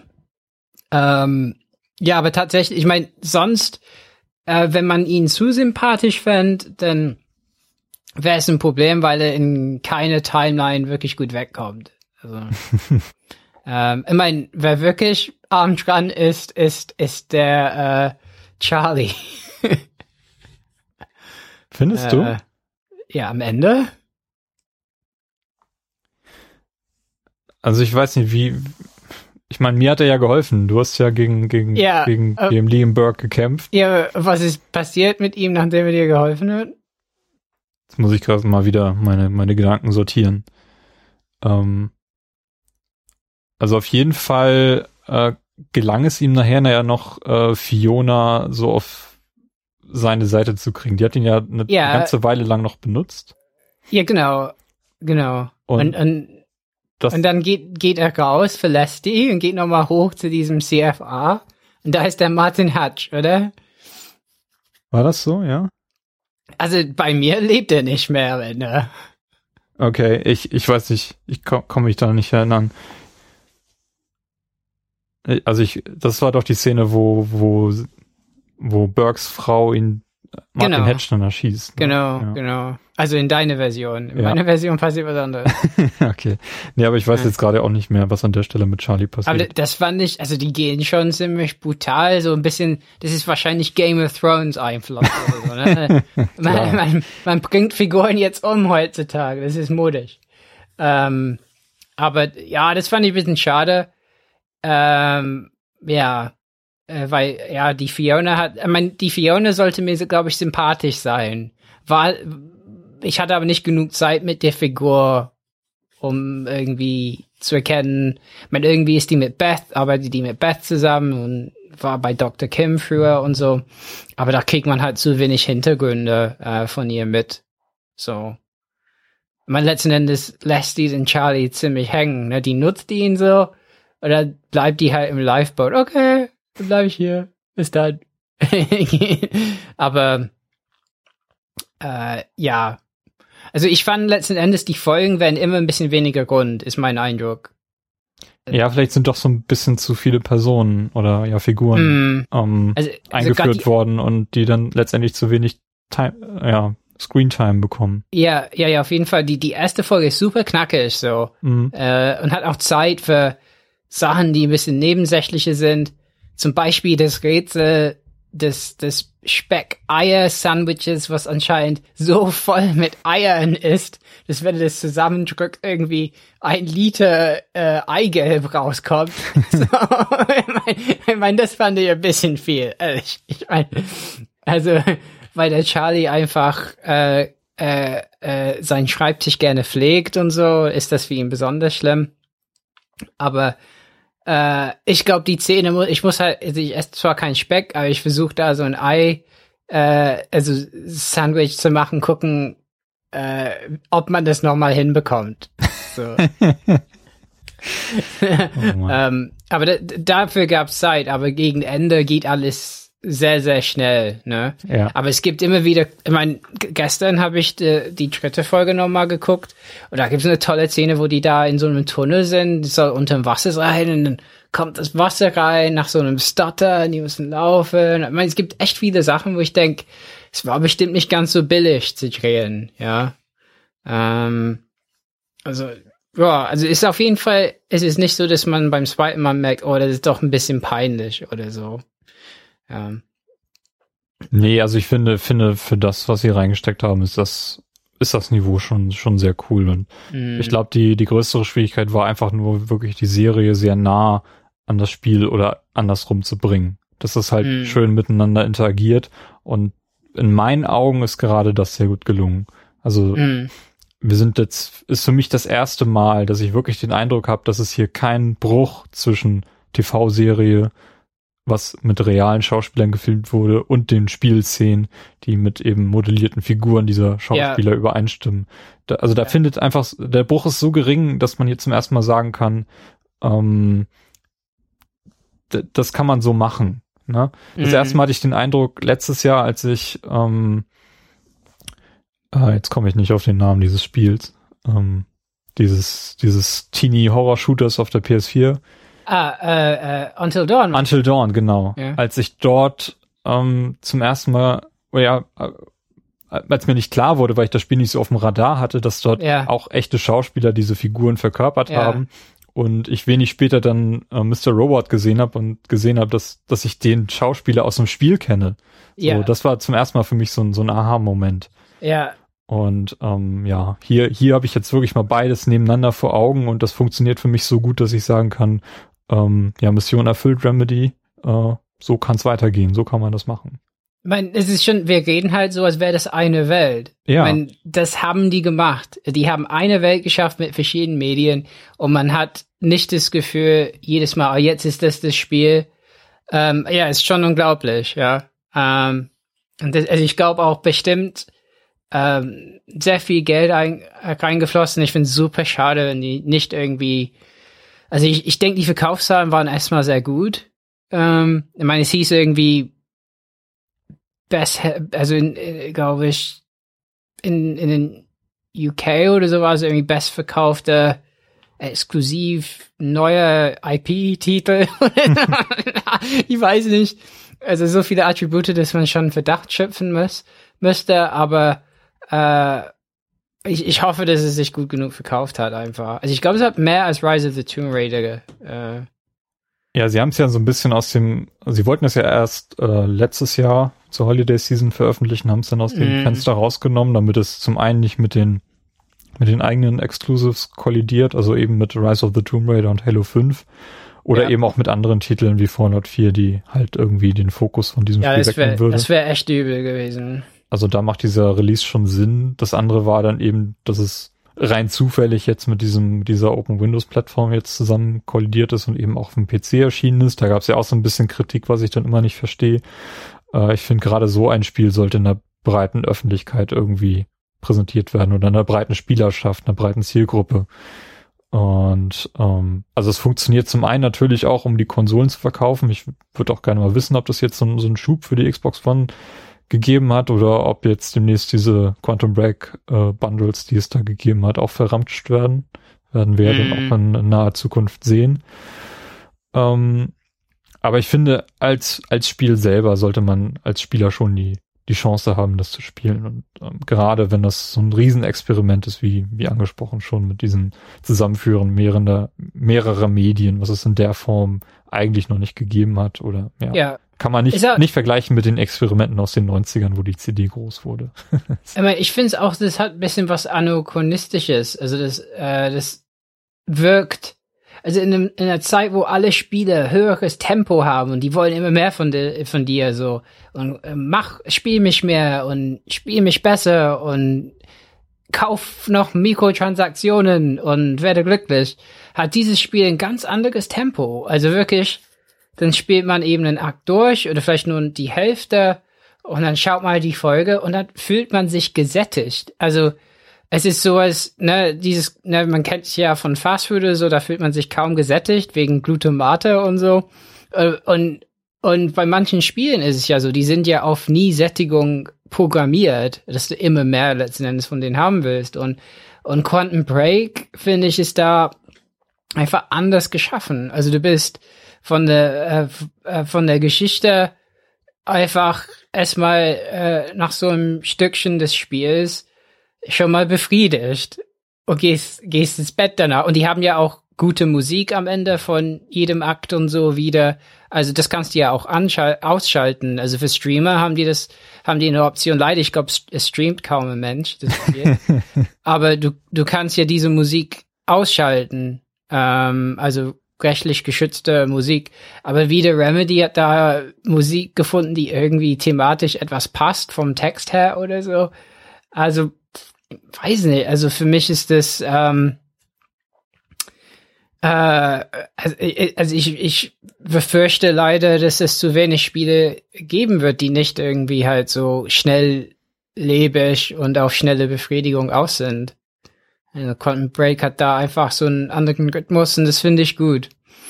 Ich hatte ja ähm, mich in unserer WhatsApp-Gruppe darüber beschwert, dass es kein ähm, was bisher geschah gab, also so ein Previously. Mm. Also es gibt's zu den äh, zu den Episoden. Da gibt's immer ja. so ein kurzes Previously, die sich auch wirklich nur auf die Episoden beziehen, was auch interessant ist. Also die funktionieren dann auch so ein bisschen getrennt vom Spiel. Ähm, aber ich glaube, ähm, es gibt tatsächlich doch Previouslys zu den einzelnen Akten, die man ja. aber nur sieht, wenn man das Spiel komplett beendet, was ich nicht getan ja. habe. Ja. Also ich habe meine Xbox quasi im, im Standby-Modus gehabt ja. und konnte dann halt immer sofort dann da weitermachen, wo ich aufgehört habe und habe dadurch diese Previous-Leads nicht gesehen, die es bei Alan Wake ja auch gibt. Ja. Und die ich auch wirklich wichtig finde. Das hat mich so ein bisschen gestört, aber ich glaube, das lag einfach nur daran, dass ich es falsch gespielt habe. ah, also, äh, mein ich ähm, hatte Probleme ich habe das einmal im Standby gelassen und dann war das Spiel ohne Ton, als ich es wieder gestartet habe. Okay, nee, das, das hatte ich nicht das Problem. Das war in so einem Junction und dann war ich so, okay, dann mache ich das nicht normal ähm, und habe das immer ausgemacht. Aber äh, ja, genau, das, das gab immer so ein Previously in der Spielgrafik. Also äh, nicht nur ähm, nicht nur in, in der Episode. Äh, wobei ich hab's, ich hab, ich glaube, ich glaube, ich hab's äh, mit nur einem Tag Pause mal dazwischen. Also ich wusste immer, ich hatte immer recht präsent, also im Groben, also natürlich die ganzen Zeitgeschichten und ja, ich meine, ich glaube, man kann auch erstmal verpassen, dass am Anfang der Paul Serene in der Zeitmaschine zurück ist und dann wiedergekommen ist und älter ist.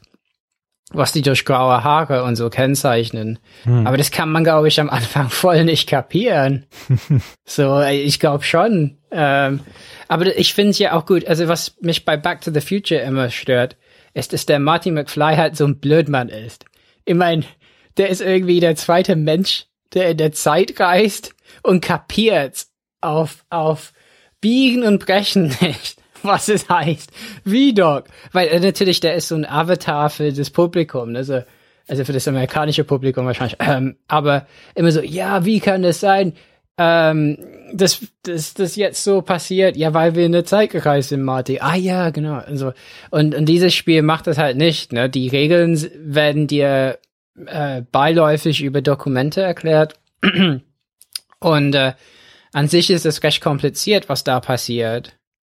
Ähm, ja, also finde ich finde ich gewagt eigentlich in der Zeit auch, wo wo ähm, ja eher so Zeitgeschichten meistens sehr falsch gemacht werden. Ja, die meisten Zeitgeschichten gehen immer auf dieses Butter äh, Butterfly-Prinzip mm. dass du ein Ereignis in der Vergangenheit leicht abänderst und dadurch äh, dass die Auswirkungen in der Zukunft umso krasser sind. Also das ist ja zum Beispiel die, die Formel, der Life is Strange folgt.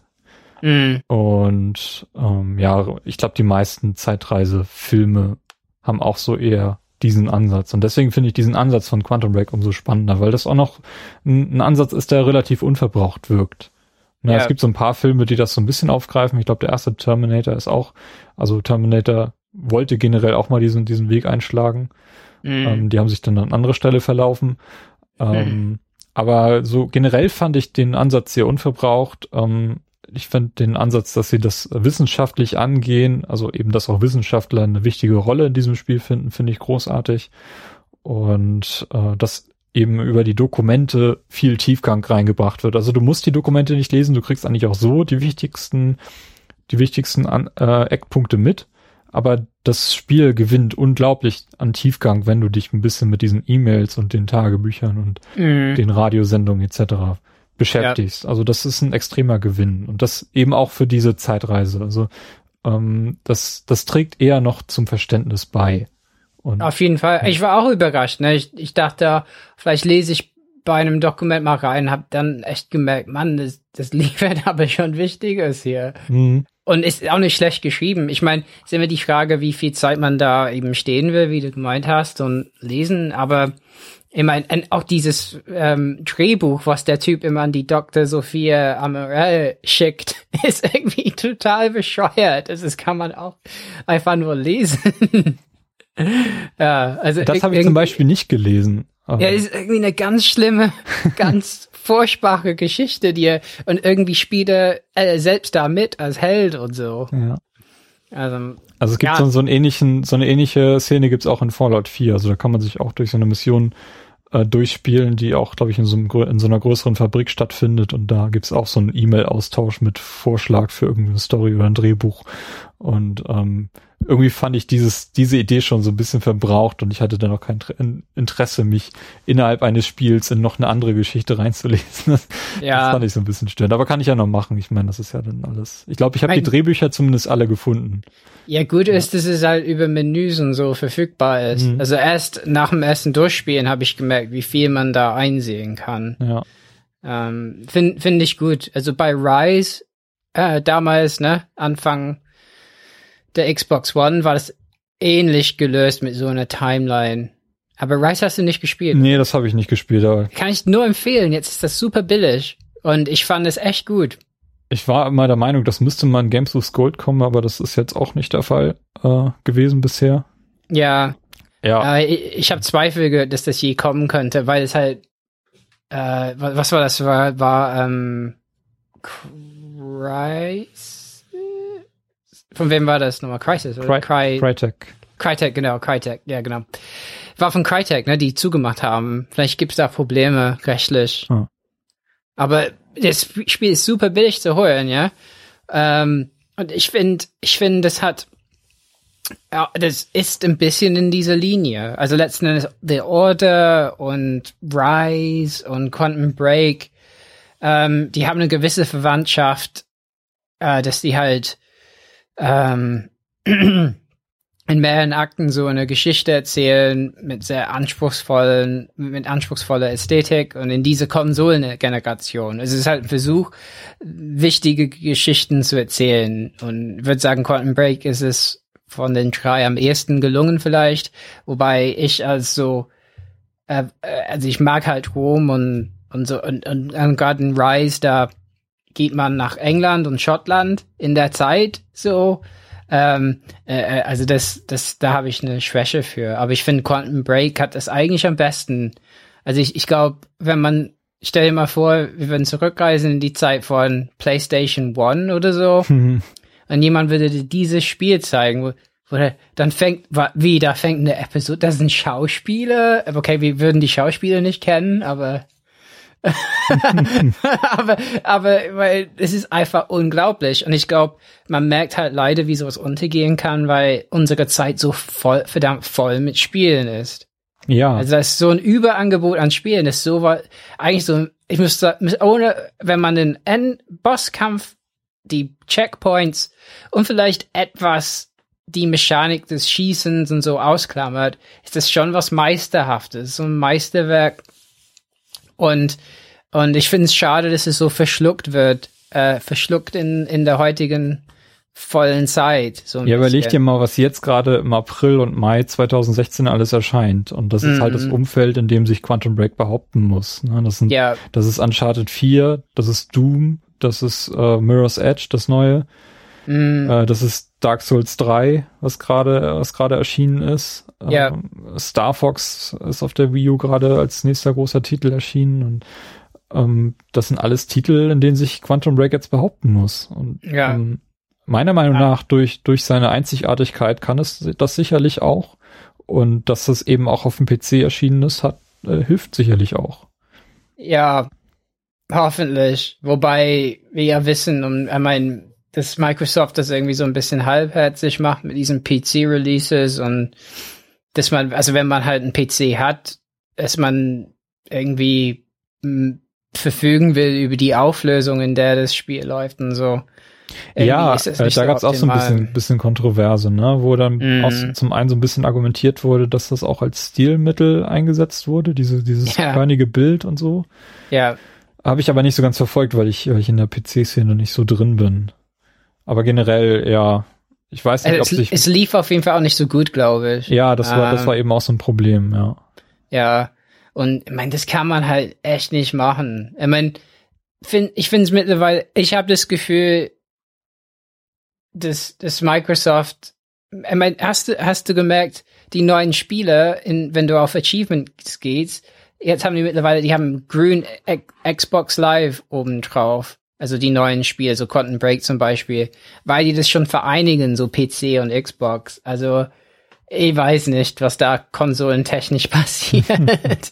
ähm, aber ähm, wie sie es jetzt machen, finde ich, finde ich nicht gut. Und, und gerade für so ein Spiel wie, Qua- ich meine, ich habe das, also ich habe es vorbestellt digital und habe dadurch so ein- eine Windows 10 Copy eigentlich bekommen. Aber ich habe halt keinen PC, der das äh, spielen könnte. Ähm, Naja, ich meine, warum willst du da, willst du das auch zweimal haben dann? Du hast es ja auf Ja. deiner Konsole und Äh, Die Idee ist ja, dass das mit so, glaube mit Cloud Saves und so, dass man letzten Endes auf beiden Plattformen äh, spielen könnte, so.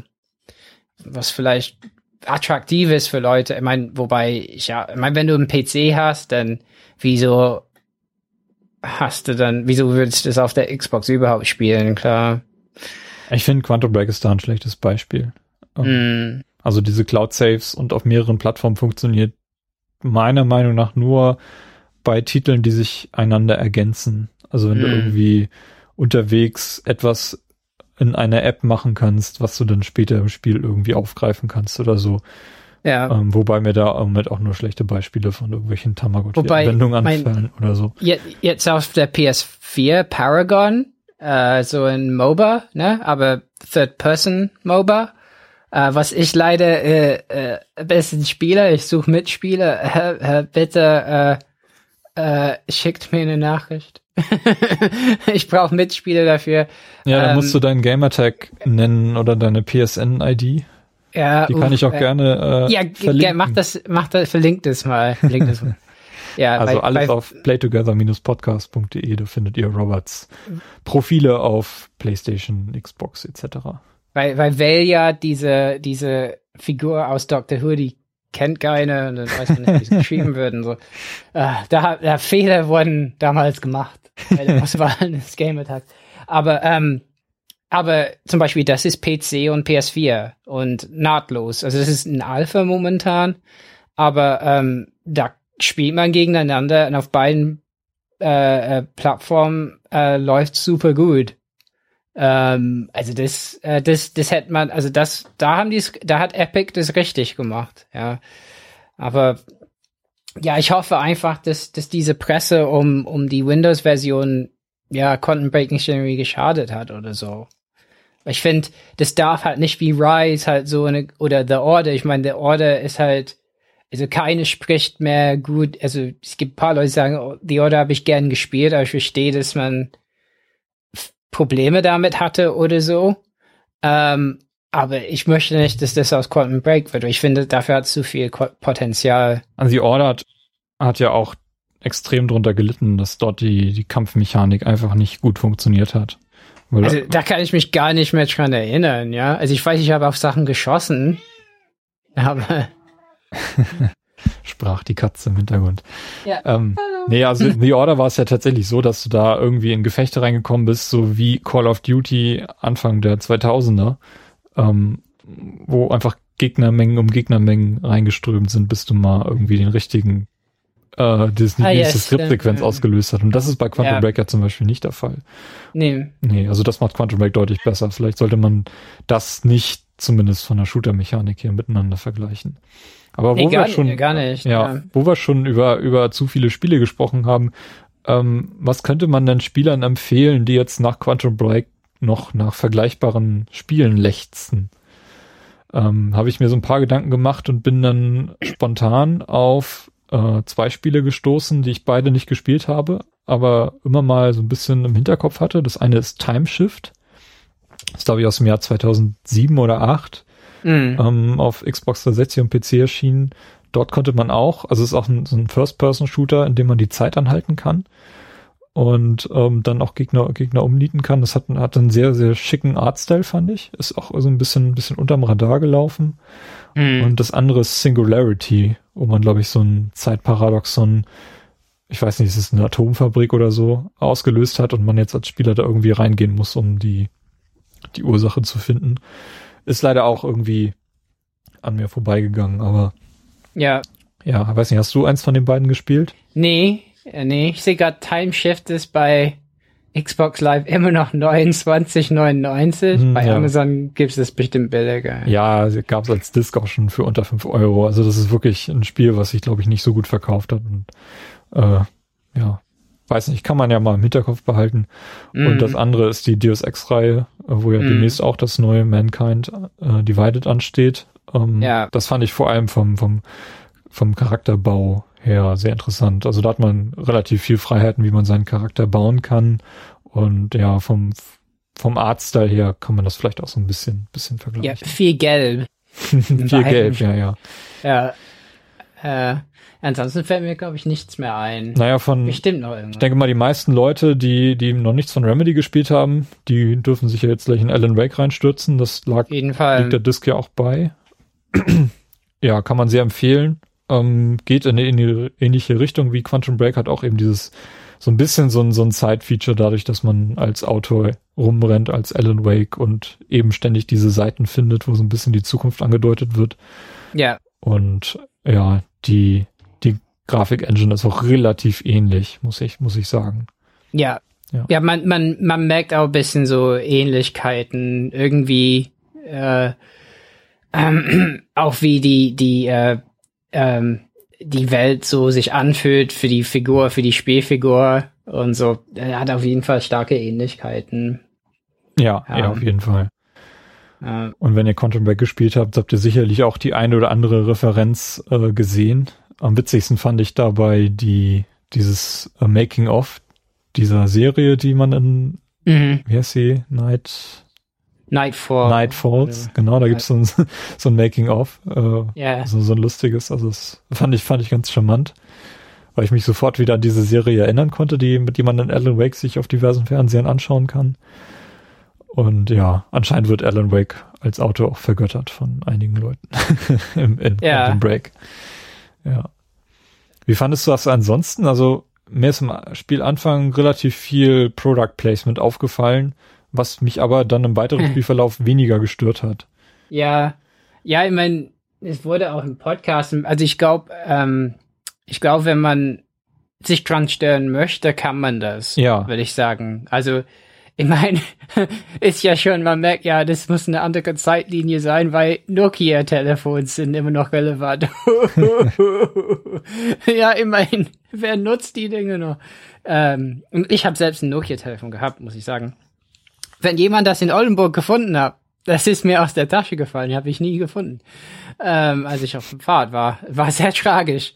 Ähm, aber ähm,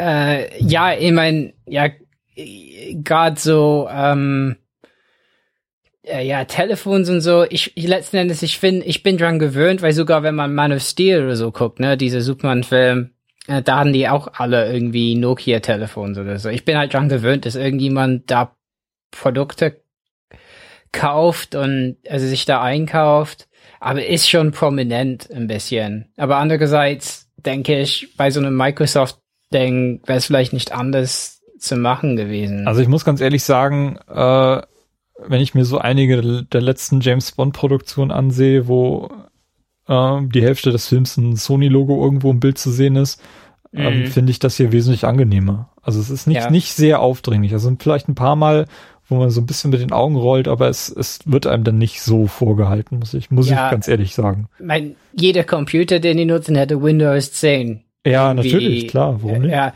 und stattdessen, das sind meistens äh, einfach so, die sehen aus wie einfach so, so Shell-Interfaces, äh, die die nutzen. Also das haben die schon ganz dezent gemacht. Okay, die Tablets sind da, ne? Also die die äh, die Microsoft Tablets werden benutzt und so. Ja, aber du musst Äh, auch vorstellen, das ist ein riesiger Konzern.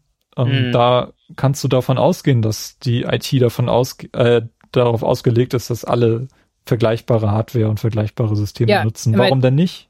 Ja, mich hat wirklich, ich mein, ja, äh, ich mein, äh, eher finde ich es störend, ehrlich gesagt, wenn ich sehe, dass äh, ähm, äh, I, ähm, äh, äh, iPad benutzt werden in Serien und die machen die unkenntlich als Apple-Geräte. Ja. Das stört mich eher. Also das sehe das seh ich doch, dass es ein iPad ist. Also Gott, es in der Zukunft stattfinden soll.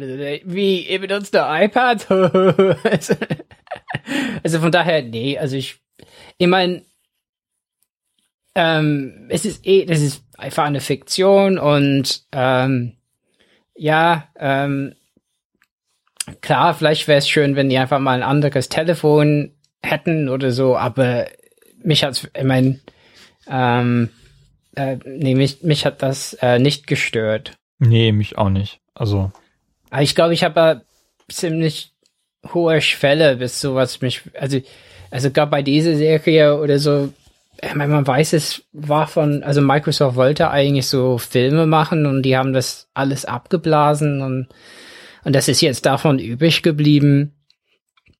Und das wäre halt klar, dass die da so ein bisschen ihre Produkte platzieren ähm, und nicht irgendwie Apple-Werbung machen oder so. Ja, das wäre es auch noch. Ähm, von daher, ähm, nee, ich, ich hatte da, also wie du gemeint hast, es war auch nicht so prominent oder so. Und die hätten, die hätten es wirklich dicker machen können. nee, also ich finde, es ist vielleicht das Einzige, was man vielleicht ankreiden könnte, ist, dass es so in der ersten Episode so ein bisschen aufgedrängt wird. Also da gibt es ja nicht nur nicht nur Microsoft, da findest du auch Plakate von von Windows Phone Mm. und das andere ist glaube ich Nissan, was mir aufgefallen ist, dass die irgendwie Mhm. mit ihren Autos recht recht prominent Ja, platziert sind mit ihren mit den aufladbaren Autos und dann auch Plakate neben den Windows Plakaten hängen haben, aber mm. das das nimmt dann im weiteren Spielverlauf dramatisch ab und Ja.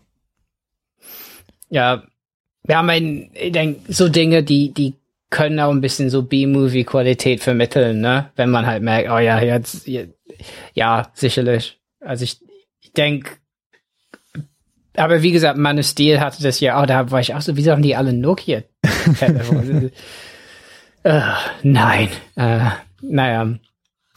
Also von daher äh, ist man vielleicht eine ganz gute Gesellschaft. Ich hatte auch das Gefühl, manche haben, ähm, also auch Leute, die ich eigentlich ganz gern mag in der Spielepresse, haben über dieses Spiel genörgelt und unnötige Weise. Also wo ich echt dachte, seid ihr alle irgendwie momentan ein bisschen schlecht drauf oder so?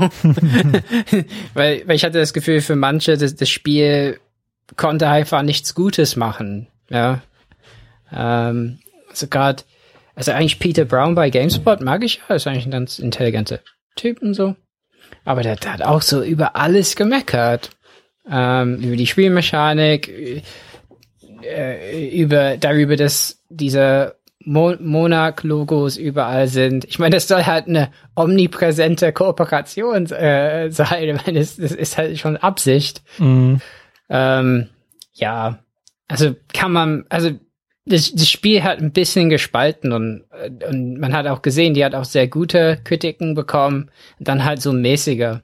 Ja, man muss Die- sich da echt mal durch so zwei, drei Reviews durchlesen und die gehen in eine komplett andere Richtung. Also das ist ja, Ja. auch so ein bisschen was, was nicht so häufig passiert. Ne? Also dass du bei Polygon liest und ähm, die sind relativ begeistert, Ja, glaube ich, und dann, dann gehst du auf eine andere Seite und da, ich glaube, Ars Technica war es, die das Spiel doch relativ zerreißen und dann oder insbesondere diese, diese Episoden ziemlich, ziemlich daneben Mhm. finden. Und dann, dann denke ich, habt ihr das gleiche Spiel gespielt äh, wie ich? Ja. Oder ähm, ich weiß nicht, wir beide sind jetzt relativ einig, dass das Remedy einen ziemlich guten Job gemacht hat und dass wir Quantum Break eigentlich uneingeschränkt empfehlen können.